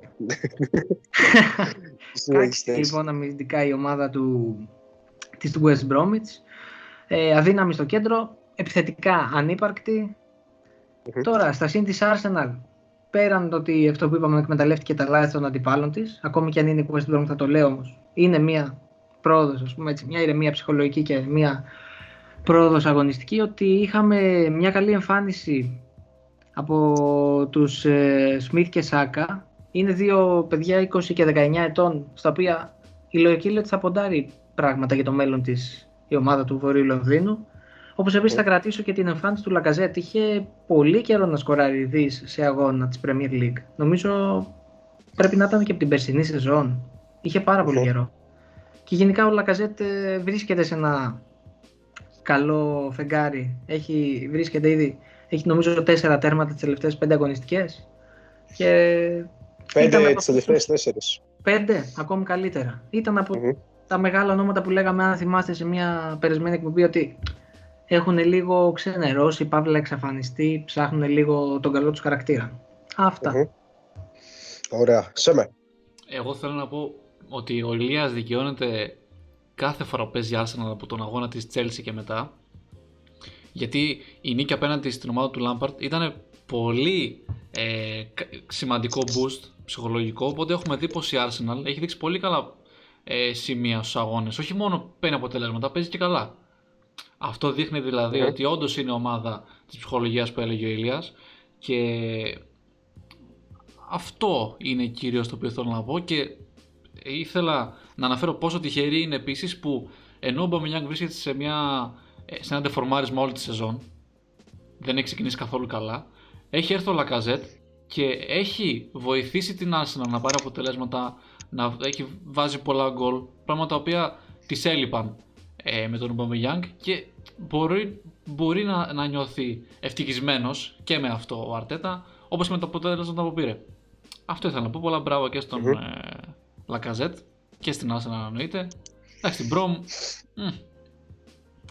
Πολύ κακή εμφάνιση. Κακή, πολύ κακή. Άστο εκεί. Αυτό, αυτό. Ωραία. Τα φύγουμε εκεί. Άστο εκεί στο. Ωραία, λοιπόν. Ε, ωραία, για τον Αρτέτα δεν θα συμφωνήσω, παιδιά. Τα έχουμε ξαναπεί. Θέλει πολύ δρόμο ακόμα, κατά την άποψή μου, Ρε, για να σίγουρα, αποδείξει ότι. Σίγουρα, αλλά εντάξει, έχει πάρει καλά Ναι, ναι, είναι- είναι- μπράβο στον άνθρωπο. Αυτό, αυτό. Είναι, είναι, είναι ένα καλό δείγμα και το μάτς με την Chelsea ήταν το εφαλτήριο για αυτό το καλό δείγμα. Ωστόσο, θέλει πάρα πολύ δρόμο ακόμα για να μου αποδείξει εμένα και πιστεύω σε πάρα πολλούς και ειδικά φίλους της Arsenal ότι είναι αυτός ο οποίος θα, θα καταφέρει να φτάσει στην Arsenal μακροχρόνια εκεί που ήταν ε, πριν κάποια χρόνια. Τέλος πάντων, όσον αφορά το συγκεκριμένο παιχνίδι, καταχιστική η Arsenal στο δικό Thorns. Εύκολη νίκη. Ακόμη μια πολύ θετική και πολλά υποσχόμενη εμφάνιση από τον Πιτσιρικά, τον Smith Rowe, τον οποίο ο Αρτέτα ξεκίνησε βασικό για τρίτο σερί παιχνίδι στην Premier League. Τα τρία παιχνίδια είναι αυτά στα οποία αναφερόμαστε αυτή τη στιγμή. Οι τρεις σερί νίκες της Arsenal. Ίσως να μην είναι τυχαίο αυτό. Λοιπόν, από εκεί και πέρα, ακόμη μια πολύ θετική εμφάνιση και πολλά υποσχόμενη από τον Πιτσιρικά, τον Smith Rowe, ο οποίος ξεκινάει για τρίτο σερί παιχνίδι βασικός από τον Αρτέτα. Αυτά τα τρία παιχνίδια είναι τα... οι τρεις νίκες της Arsenal, τις οποίες αναφερόμαστε τόση ώρα. Ε, δεν θεωρώ ότι είναι τυχαίο, είναι η αλήθεια. Τρία παιχνίδια βασικός ο Πιτσιρικάς, τρεις νίκες για την Arsenal και έχει, φαίνεται να είναι ένα σημάδι ελπίδας για τους κανονιέριδε. Λοιπόν, ο Smith Rowe είχε και την ασή στον Μπουγανιό Σακά, στο γκολ της Arsenal, στον σχεδόν συνομιλικό του Σακά. Δεν είναι τυχαίο πιστεύω αυτό. Πιστεύω ότι είναι δύο παίκτες, ο ένας 19 χρονών και ο άλλος 20, οι οποίοι μπορούν να είναι το μέλλον της Arsenal. Ο Σακά προφανώς πιο εμπειρό γιατί έχει ξεκινήσει να παίρνει χρόνο στην ομάδα από πέρσι, ωστόσο φέτος να είναι, φαίνεται να είναι ακόμα πιο ψημένος. Και πιστεύω αυτό πρέπει να είναι και το πλάνο της Arsenal αυτή τη στιγμή. Δεν έχει κάποιο ρεαλιστικό στόχο να χτυπήσει τίτλο σε καμία περίπτωση. Κατά τη γνώμη μου, ούτε τετράδα. Δεν θα πω για Ευρώπη. Για Ευρώπη προλαβαίνει εύκολα ακόμα, εύκολα εισαγωγικά. Ωστόσο, βαθμολογικά δεν έχει μείνει τόσο πίσω λόγω και των γκέλων των υπόλοιπων ομάδων. Ωστόσο, ο βασικός στόχος φέτος για την Arsenal είναι να εκμεταλλευτεί τέτοια παιδιά, τέτοιους ποδοσφαιριστές, στους οποίους πάνω μπορεί να χτίσει και να γίνει η Arsenal την οποία γνωρίσαμε και εμείς ως πιτσιρικάδε. Λοιπόν, πολλά τα θετικά για την Arsenal σε αυτό το παιχνίδι, όπως καταλαβαίνετε και από τα προαναφερθέντα. Κανένα όμως για ακόμη μια φορά για την απογοητευτική West Brom, η οποία, όπως είπε και ο Γκίκας, εκτός συγκλονιστικού απρόπτου, το λέμε από την πρώτη εκπομπή, θα ακολουθήσει τη Sheffield United στην Championship της επόμενης περίοδου. Λοιπόν, να προχωρήσουμε. Φεύγουμε από το Big Six και πάμε στο μεγαλύτερο μάτς εκτός Big Six αυτής της αγωνιστικής. Everton West Ham 0-1, το πρώτο παιχνίδι της Premier League την φετινή χρονιά, το 2021. Σέμε. Λοιπόν, μήπως ήθελες να, να συμπληρώσεις κάτι ο Ηλίας για τον προηγούμενο αγώνα; Ή δεν μίλησε καθόλου, δεν ξέρω. Α, πέ. Ε, κάτι λέγαμε Όχι, για πες όχι, μας, Arteta. Ηλία. προχωρήστε, προχωρήστε, προχωρήστε, προχωρήστε. Ωραία, λοιπόν. Ε, Everton West Ham, λοιπόν, ο αγώνας που ήρθε 0-0, το κλασικό 0-0, το οποίο αγαπήσαμε, 0-1 μάλλον, το κλασικό 0-1 που αγαπήσαμε όλοι σε αγώνες της Everton. Ε, το μόνο αξιοσημείωτο στον αγώνα ήταν- ήταν το γκολ του Σουτσέκ, αυτό τίποτα άλλο. Το αργοπορημένο γκολ του Σουτσέκ, ούτε καν το τέτοιο. Έδωσε το τρίποντο στην ομάδα του Μόγες, ε, την καινούργια ομάδα γιατί η παλιά έχασε. Αστειάκι το πιάσετε, οκ. Μμμ. Μακράν καλύτερη West Ham στο Μάλιστα. παιχνίδι, η οποία παρά την νίκη παρουσίασε την αδυναμία της να βρει ρυθμό. Οι παίκτες δεν έδειχναν χημεία μεταξύ τους και αδυνατούσαν να στείλουν την μπάλα μπροστά. Πέρα από δύο τις κλασικές ευκαιρίες, δεν κατάφερε να παίξει όσο επιθετικά μπορούσε. Θα έλεγα ότι έπαιξε πολύ έξυπνα βέβαια και με ασφάλεια. Δεν έφαγε γκολ από την Everton και δεν την άφησε να κάνει το δικό της παιχνίδι.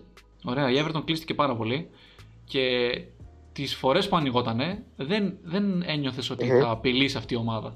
Ήταν πολύ καλά διαβασμένη η West Ham, πολύ καλά ε, στημένη και πολύ καλός ομόγες με έναν εξαιρετικό ογκμπόνα χθες. Ε, Μμμ. αυτό, αλλά έπαιξε με πολύ ασφάλεια η West Ham. Με υπερβολική ασφάλεια θα έλεγα. Τόσο που θα είχαν τους δύο πόντους ε, από την Everton. Αν, γιατί το, το goal που έβαλε ο Σουτσέκ ήταν, και, ήταν από γκέλα. Δεν ξέρω αν το, το είδατε. Ναι. Ήταν αυτό. Ο μόνος που ήταν πάρα πολύ καλός ε, στην επίθεση ήταν ο Κρέσουελ. Όχι ο μόνος, από τους καλύτερους, μάλλον, αν όχι ο καλύτερος. Ο οποίος έβαλε πολύ δύσκολα στο Μμμ. Pickford. Ε, Ένας Pickford ο οποίος δεν μας έχει συνηθίσει τέτοιε εμφανίσει. Ήταν πάρα πολύ καλός χθες. Ε, αυτό. Αν μια ομάδα ήταν λι- λίγο καλύτερα από μέτρια, θα κέρδιζε τον αγώνα, ξεκάθαρα. Νομίζω όμως τα, τα, τα Μμμ. στατιστικά έχουν μεγαλύτερο ενδιαφέρον από τακτική και, και, το, και την ανάλυση του παιχνιδιού. Γι' αυτό λέω λοιπόν πως ο Calvert Lewin δεν έχει βάλει γκολ στις τελευταίες 5 εμφανίσεις. Το οποίο είναι ένα πάρα πολύ ε, crucial σημείο για την Everton. Έχουμε δει ότι ε, την ξελασπώνει πάρα πολλές. Την έχει ξελασπώσει, την έχει ξελασπώσει πάρα πολλές φορές. Δεν μπορώ να μιλήσω, ρε, τι έγινε. Και στα τελευταία 5 μάτς που ε, δέχεται ένα ντεφορμάρισμα, ναι, μεν έχει κερδίσει η Everton, αλλά δεν παίζει το ποδόσφαιρο που, ξε- που είχε ξεκινήσει να παίζει. Αυτό το κρατάμε. Ε, ο Αντσελότη έχει γίνει πελάτης του Μόγες πλέον, καθώς έχει τρεις ισοπαλίες και τρεις ήττες απέναντι στον ε, Μόγες στην Premier League. Ε, και θέλω να πω πόσο κακό έχει κάνει και φαίνεται, φάνηκε χθες το παιχνίδι, πόσο κακό έκανε η απουσία του Ροντρίγκες ε, όταν, πήγε, να- όταν πήγε να κάνει το χειρουργείο. Έριξε πάρα πολύ το ρυθμό της Everton και από τότε δεν μπορείς να πεις ότι ήταν η Everton που ξεκίνησε. Θεωρώ πως άμα δεν είχε φύγει ο Ροντρίγκες, ε, θα ήταν μια διαφορετική Everton και ίσως σε μεγαλύτερη βαθμολογική κατάταξη στον πίνακα. Μμμ. Δυστυχώς έπαιξε χθες αναλλαγή ο Ροντρίγκες. Ε, αλλά δεν, ε, δεν έχει βρει ρυθμό ακόμα ούτε ο Ροντρίγκες ούτε και η Everton. Οπότε αυτά τα δύο κάπως συγχέονται. Κάτι, μπορεί να, κάτι λέει αυτό. Όπως είπα, πάρα πολλά Μμμ. μπράβο στον Ογμπόνα. Εξαιρετικό παιχνίδι χθες και στον Γκρέσουελ. Ε, τον βρίζω συνέχεια τον Ογμπόνα, αλλά εντάξει, χθες ήταν εξαιρετικός. Αυτά για το παιχνίδι. δεν νομίζω ότι έχει να αναλύσεις πάρα πολλά. Ε, μέτρια Everton για ακόμα μια αγωνιστική. Μέτρια και West Ham. Αυτά απλά πήρε την νίκη. Έκανε το κάτι παραπάνω. Οι φάσεις δεν ήταν πάρα πολλές. Ήταν τρεις κλασικές ευκαιρίες για την West Ham, ακριβώς τρεις όπως το λέω. Για την Everton, καμία κλασική ευκαιρία. Αυτά. Εντάξει, όπως είπες και εσύ, δεν είχε πολλά να πεις στο συγκεκριμένο παιχνίδι. Ναι, ναι, τίποτα. Ε, Τι να πεις.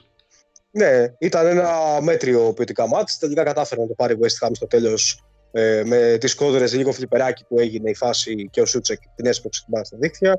Τον Λοιπόν, ο ευνηδίασε οποίος τον Τόμας Pickford. Σούτσεκ. αυ- Ναι, ναι, ναι. ναι. Το, το, αυτό μόνο έχω να πω εγώ για το συγκεκριμένο μάτς. Ε, ο Τόμας Σούτσεκ είναι ο πρώτος σε γκολ μεσοαμυντικός στο φετινό πρωτάθλημα. Έφτασε τα 5 γκολ. Ξαναλέω μεσοαμυντικός. Ε, κάτι δείχνει αυτό για την αξία του Τσέχου. Σε εξαιρετική κατάσταση. Συνολικά νομίζω λίγο καλύτερη η West Ham, όπως είπες και εσύ. Ειδικά στο δεύτερο ημίχρονο άγγιζε την νίκη περισσότερα από την Everton και τελικά την πήρε. Λοιπόν, Ξεκάθαρα. 7η Ο πλέον η Σούτσεκ- Everton. Ναι, ο Σούτσεκ ξέρει να διαβάζει τις φάσεις. Είναι αυτό το, το πολύ καλό. Έχει πολύ καλές τοποθετήσεις μέσα στον Ε, ακριβώς. αγώνα. Πολύ, πα- πάρα πολύ σωστό αυτό για έναν, και- για έναν αμυντικό. Μέσο αμυντικό, μάλλον. Μμμ, Ακριβώς, ακριβώς. Λοιπόν, την πήρε η πρώτη νίκη του 2021 η West Ham; Και πάμε να προχωρήσουμε. Newcastle Leicester 1-2 για την ομάδα του Brendan Rodgers. Ηλία. Λοιπόν, ε, η Newcastle νομίζω ότι το αντιμετώπισε λάθος το παιχνίδι. Ε, γιατί έμεινε στο αγωνιστικό στυλ του αγώνα με τη Liverpool, στο πώς δηλαδή θα διασφα- διασφαλίσει το 0 πίσω. Και δεν νομίζω ότι είναι μια τακτική που τέριαζε απόλυτα σε αυτό το μάτς. Έπρεπε να είναι λίγο λιγότερο φοβική. Ο Μπρούς έτσι το είδε, έτσι το έπραξε, πάλι με πεντάδα έπαιξε. Ε, εντάξει, αντικειμενικά η Leicester είναι μια πιο ποιοτική ε, ομάδα. Ε, το γνωρίζουμε αυτό, δεν χρειαζόταν να ε, γίνει κάτι άλλο για να το διαπιστώσουμε.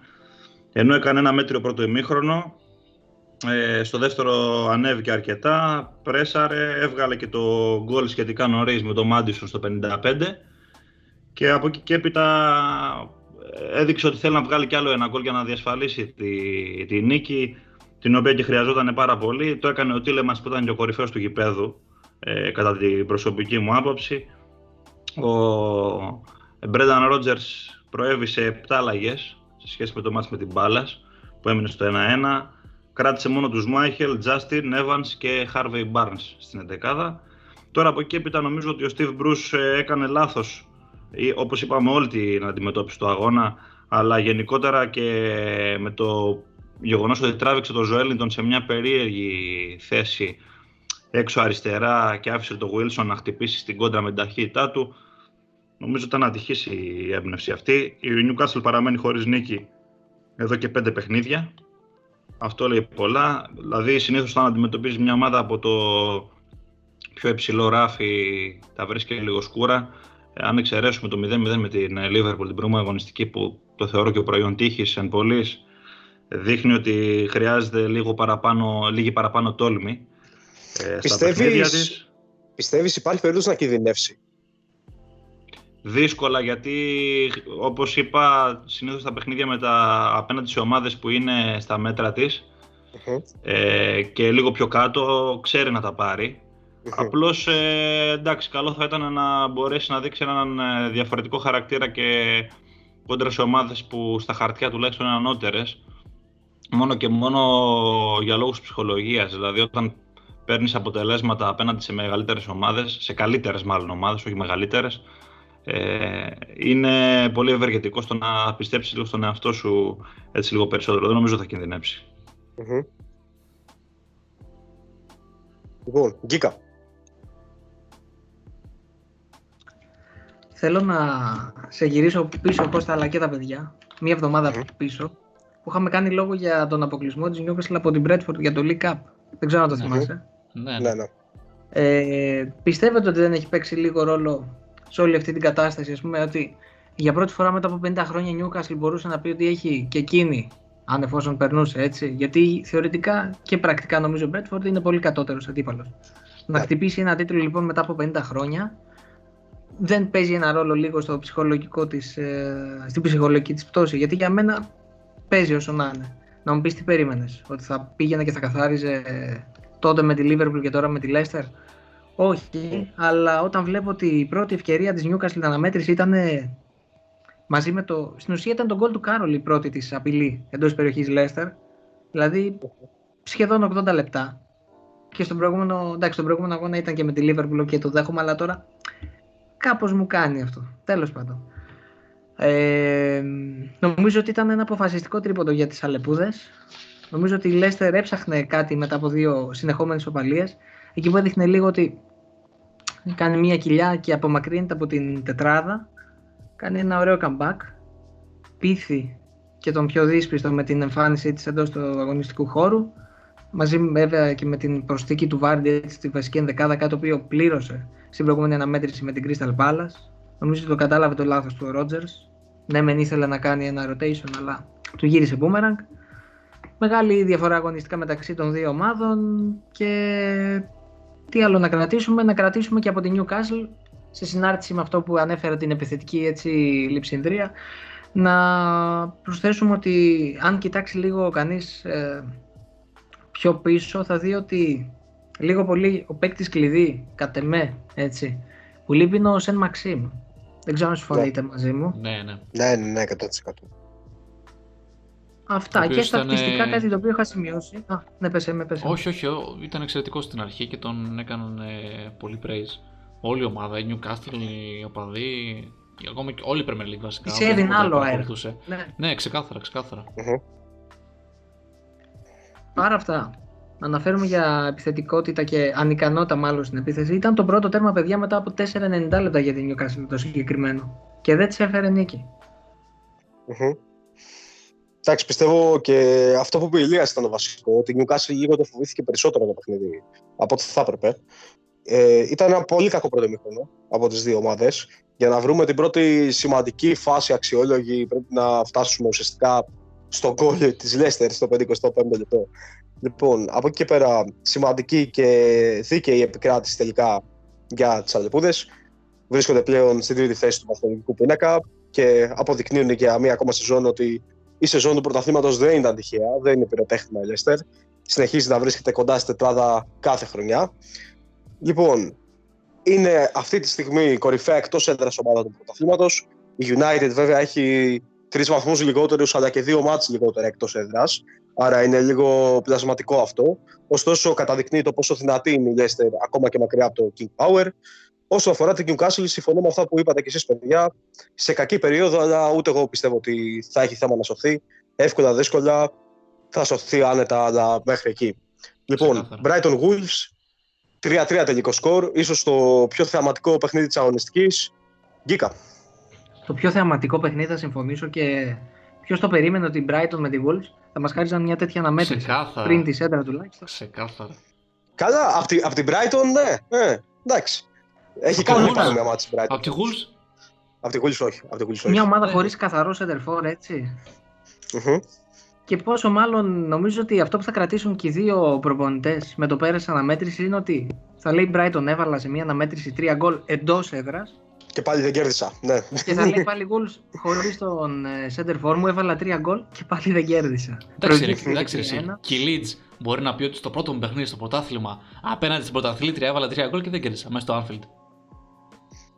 Ναι. Είναι χειρότερο. Ισχύει. Βέβαια- Άκυρο, αλλά ισχύει. Ναι. είναι, είναι, Θα μπορούσε, όχι, ναι, θα μπορούσε. είναι τρία γκολ, ρε παιδί μου, εντάξει, λες, οκ. Μμμ, μμμ.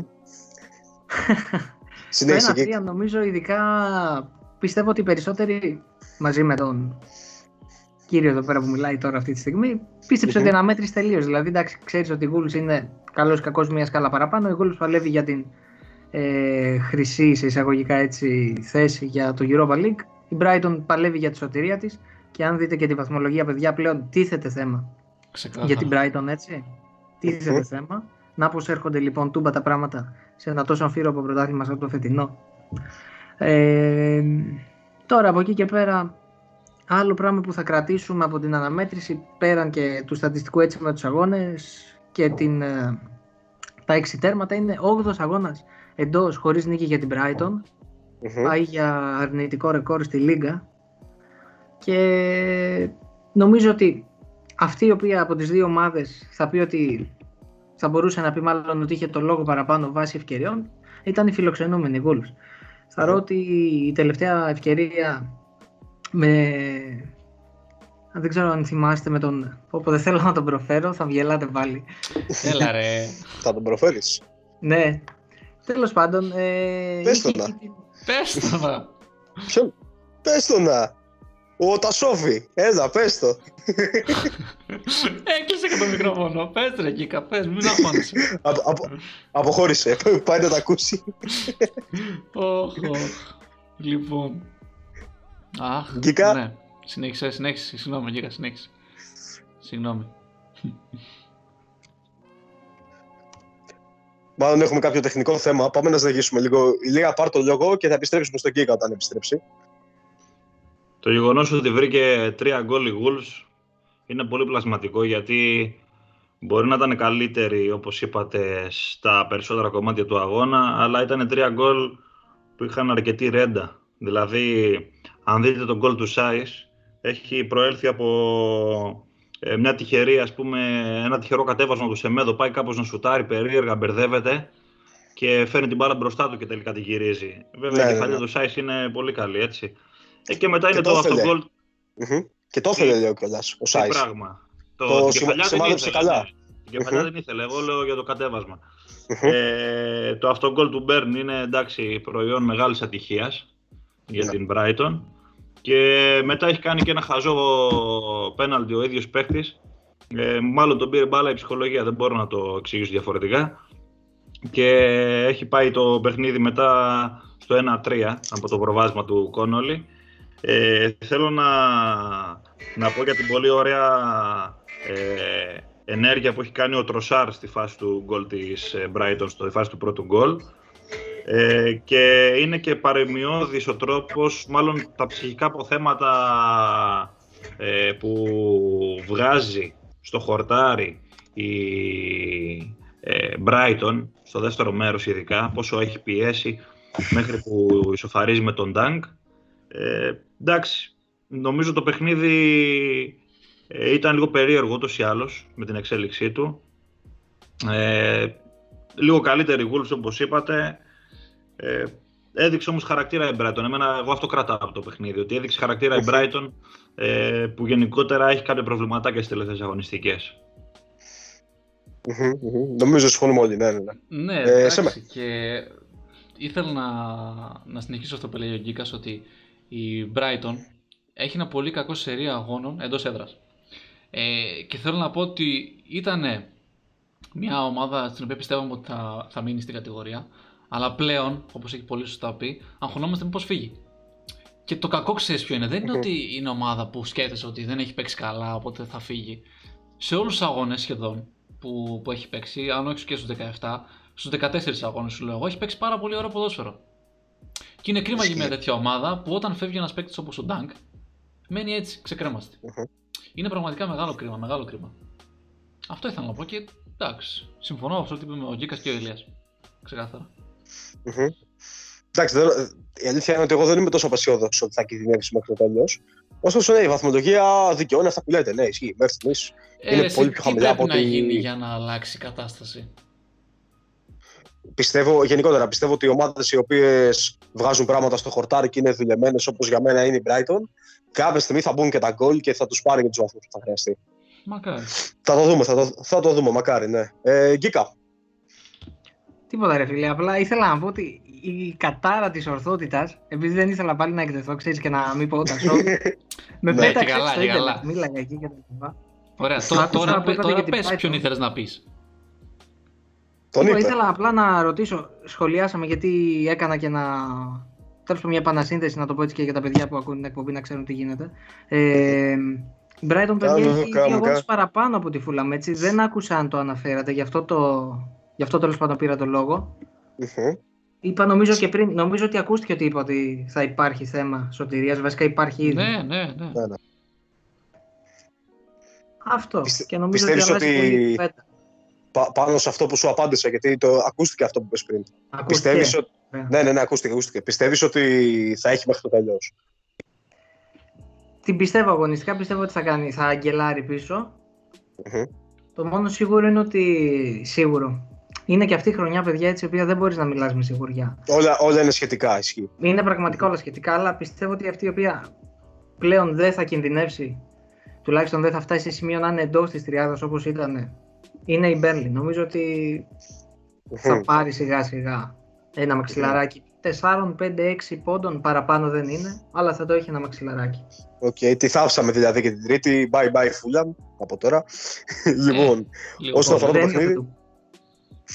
Υιοθετούν. ε, εκεί θα παιχτεί. Δεν υιοθετείς, ποιος θα πέσει, η Arsenal. εκεί θα παιχτεί δυστυχώς.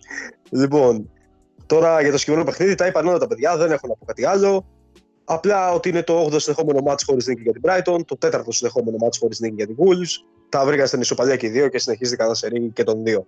13η Wolves, 17η η Brighton, αφότερες δύο ομάδες αδικούν μέχρι στιγμής τους εαυτούς τους. Λοιπόν, και πάμε και στο τελευταίο παιχνίδι της αγωνιστικής, ίσως το πιο αντιτουριστικό μάτς του συγκεκριμένου τριημέρου. Crystal Palace Sheffield United 2-0. Σέμε.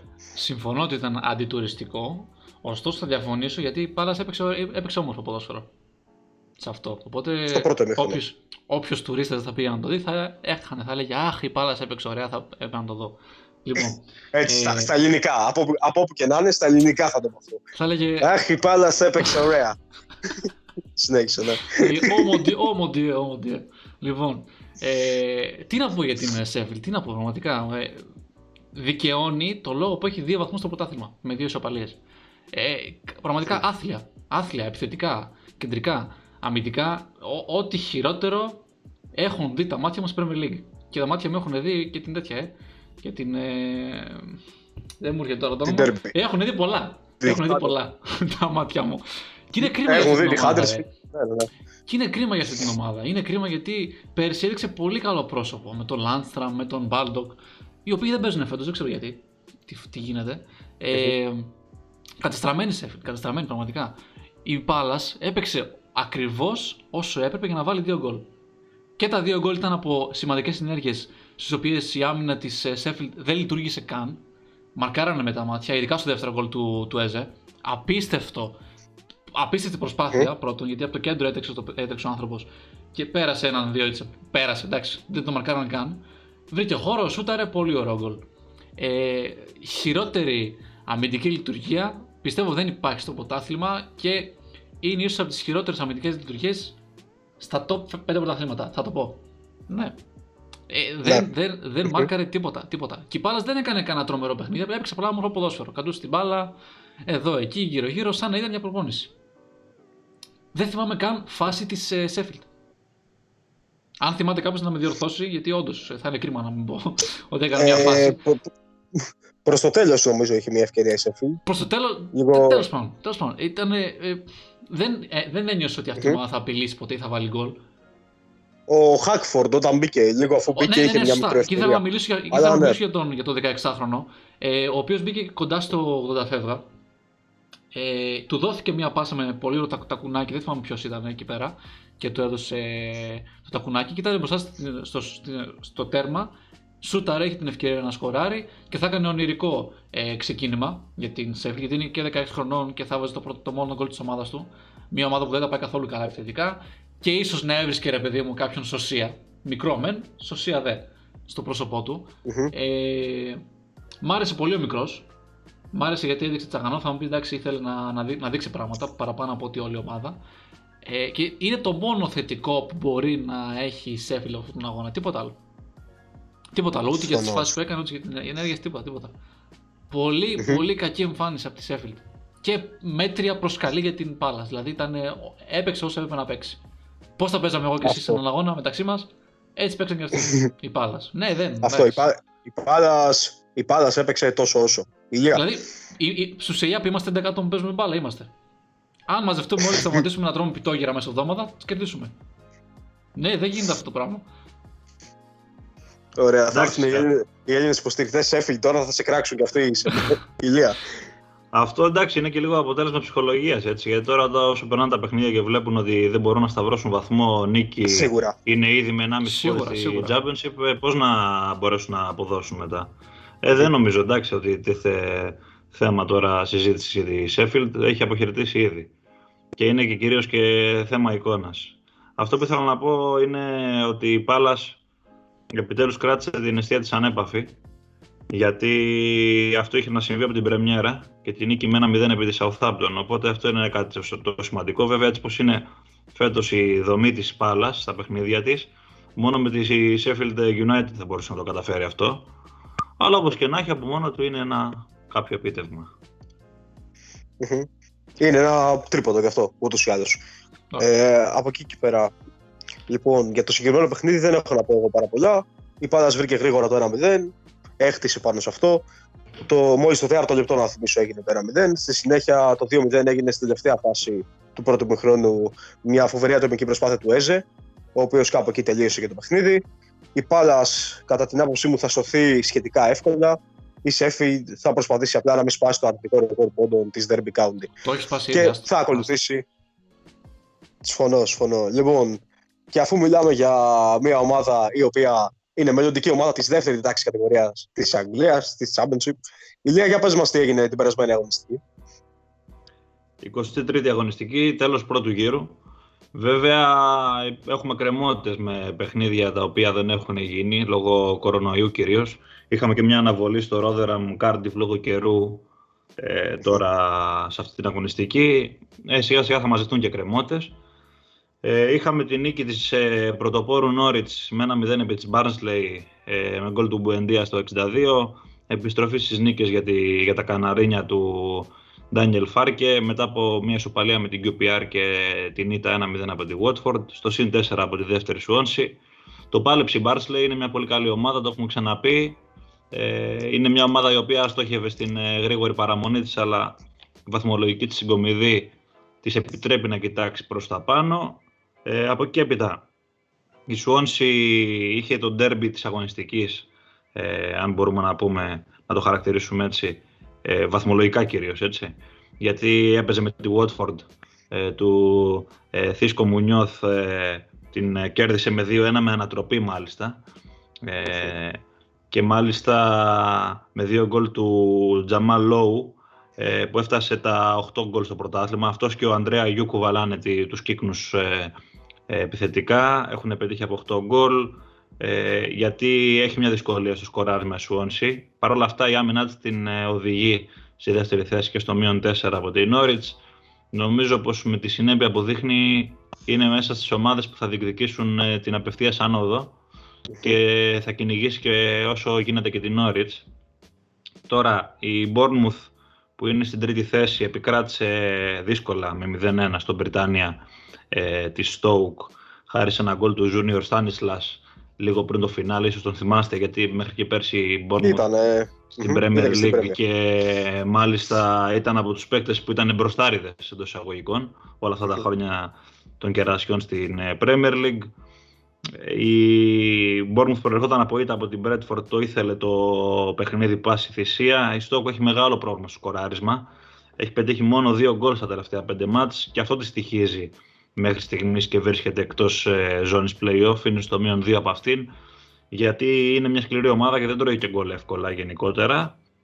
Τώρα η Bournemouth έχει και μάτς λιγότερο ε, να δώσει, θα γίνει στις 12, 12 του μήνα αυτό κόντρα στη Millwall δεν είχε γίνει λόγω κρουσμάτων κορονοϊού, οπότε έχει μια καλή ευκαιρία να κερδίσει κιόλας και να βρεθεί και δεύτερη ε, και να πλησιάσει και στο μείον 3 την Norwich.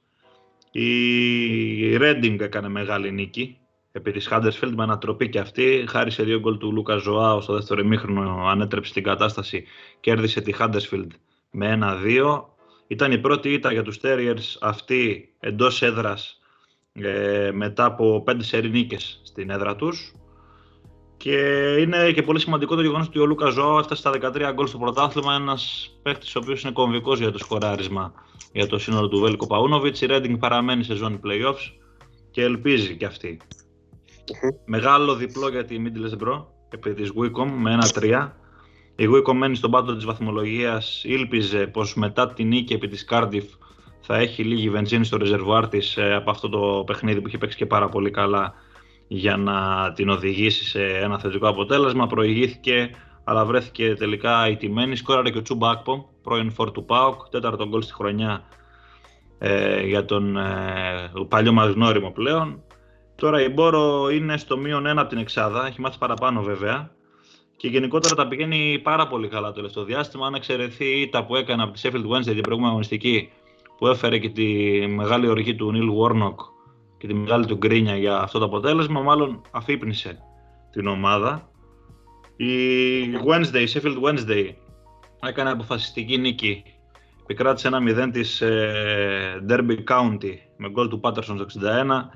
Ήταν τέταρτο σερί παιχνίδι που είναι αίτητη η Wednesday, έχει τρεις νίκες και μια ισοπαλία. Βρίσκεται ακέφαλη γιατί δεν έχει πια τον Τόνι Πιούλης όπως έχουμε ξαναπεί. Με τον Νίλ Τόμψον πορεύεται υπηρεσιακό προπονητή και μάλιστα είναι και η δεύτερη σερή νίκη που κάνει ο ίδιος. Μμμ. Και γενικότερα τώρα βρίσκεται εκτός ζώνης. Έχει βέβαια ένα μάτς παραπάνω από την Derby. Αλλά η συγκομιδή της και η παρουσία της στα τελευταία παιχνίδια τώρα δεν ξέρω τι θα γίνει με προπονητή. Είναι μια υπόθεση, είναι ένα ερωτηματικό. Θα δείξει πώς θα ε, προχωρήσει αυτή η υπόθεση. Αν θα μείνει ο Νίλ Τόμψον θα το δούμε τις επόμενες μέρες φαντάζομαι. Preston Nottingham Forest 0-1 με ένα απέναντι του Γκράμπαν στο 70 το οποίο σήκωσε πάρα πολύ μεγάλη συζήτηση ε, γιατί ήταν πάρα πολύ αμφιλεγόμενο. Ο Άλεξ Νίλ, ο τεχνικός της Preston, γκρίνιαξε πάρα πολύ έντονα μετά το παιχνίδι σε δηλώσεις του. Ε, εντάξει, η φάση είναι αρκετά αμφιλεγόμενη, αν τη δει κανείς. Άμα μπείτε και στο site ε, έχουμε όλα τα, ε, τα highlights, μπορείτε να τα δείτε και να διαμορφώσετε και εσείς άποψη οι, οι ακροατές. Πέμπτο σερή παιχνίδι χωρίς ήττα για τη Forest του Chris Hutton. Ε, παραμένει εκτός ζώνης, παραμένει σε μια αλφα απόσταση, ακόμα όμως είναι επικίνδυνα τα πράγματα για αυτήν. Νίκη 0-2 για την Blackburn επί της Birmingham. Ε, πέμπτη ήττα σε έκτο μάτς ε, για την Birmingham του Αϊτόρ Καράνκα η, η οποία ήττα φαίνεται πως του βάζει ακόμα πιο δύσκολα όσον αφορά την παραμονή του στον πάγκο βέβαια ο ίδιος ε, μετά το παιχνίδι ε, έδειχνε πάρα πολύ ήρεμο, θέλησε να ρίξει τους τόνους, είπε ότι όλα είναι καλά, πιστεύω στην ομάδα, ε, αν χρειαστεί θα κάνουμε και μεταγραφές. Ο Άιτορ Τώρα Καράνκα. εντάξει, δεν ξέρω από πού πηγάζει.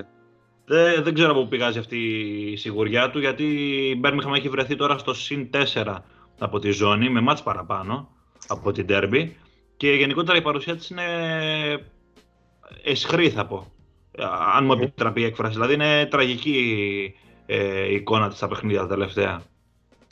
Και τέλος είχαμε και την ε, ε, νίκη με 1-2 της ε, Coventry στο Δεντέν επί της Millwall, η οποία Millwall έμεινε εκτός αγώνων λόγω αναβολών ε, επειδή υπήρχαν κρούσματα COVID, από τις 19-12 του είχε να παίξει και το 1-1 με τη Forest.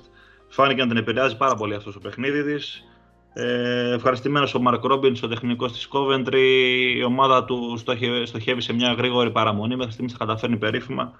Αναβολές είχαμε στο Luton QPR και στο Bradford Bristol City λόγω του COVID. Περιμένουμε να δούμε πότε θα οριστεί η ημερομηνία για αυτά τα παιχνίδια. Mm-hmm.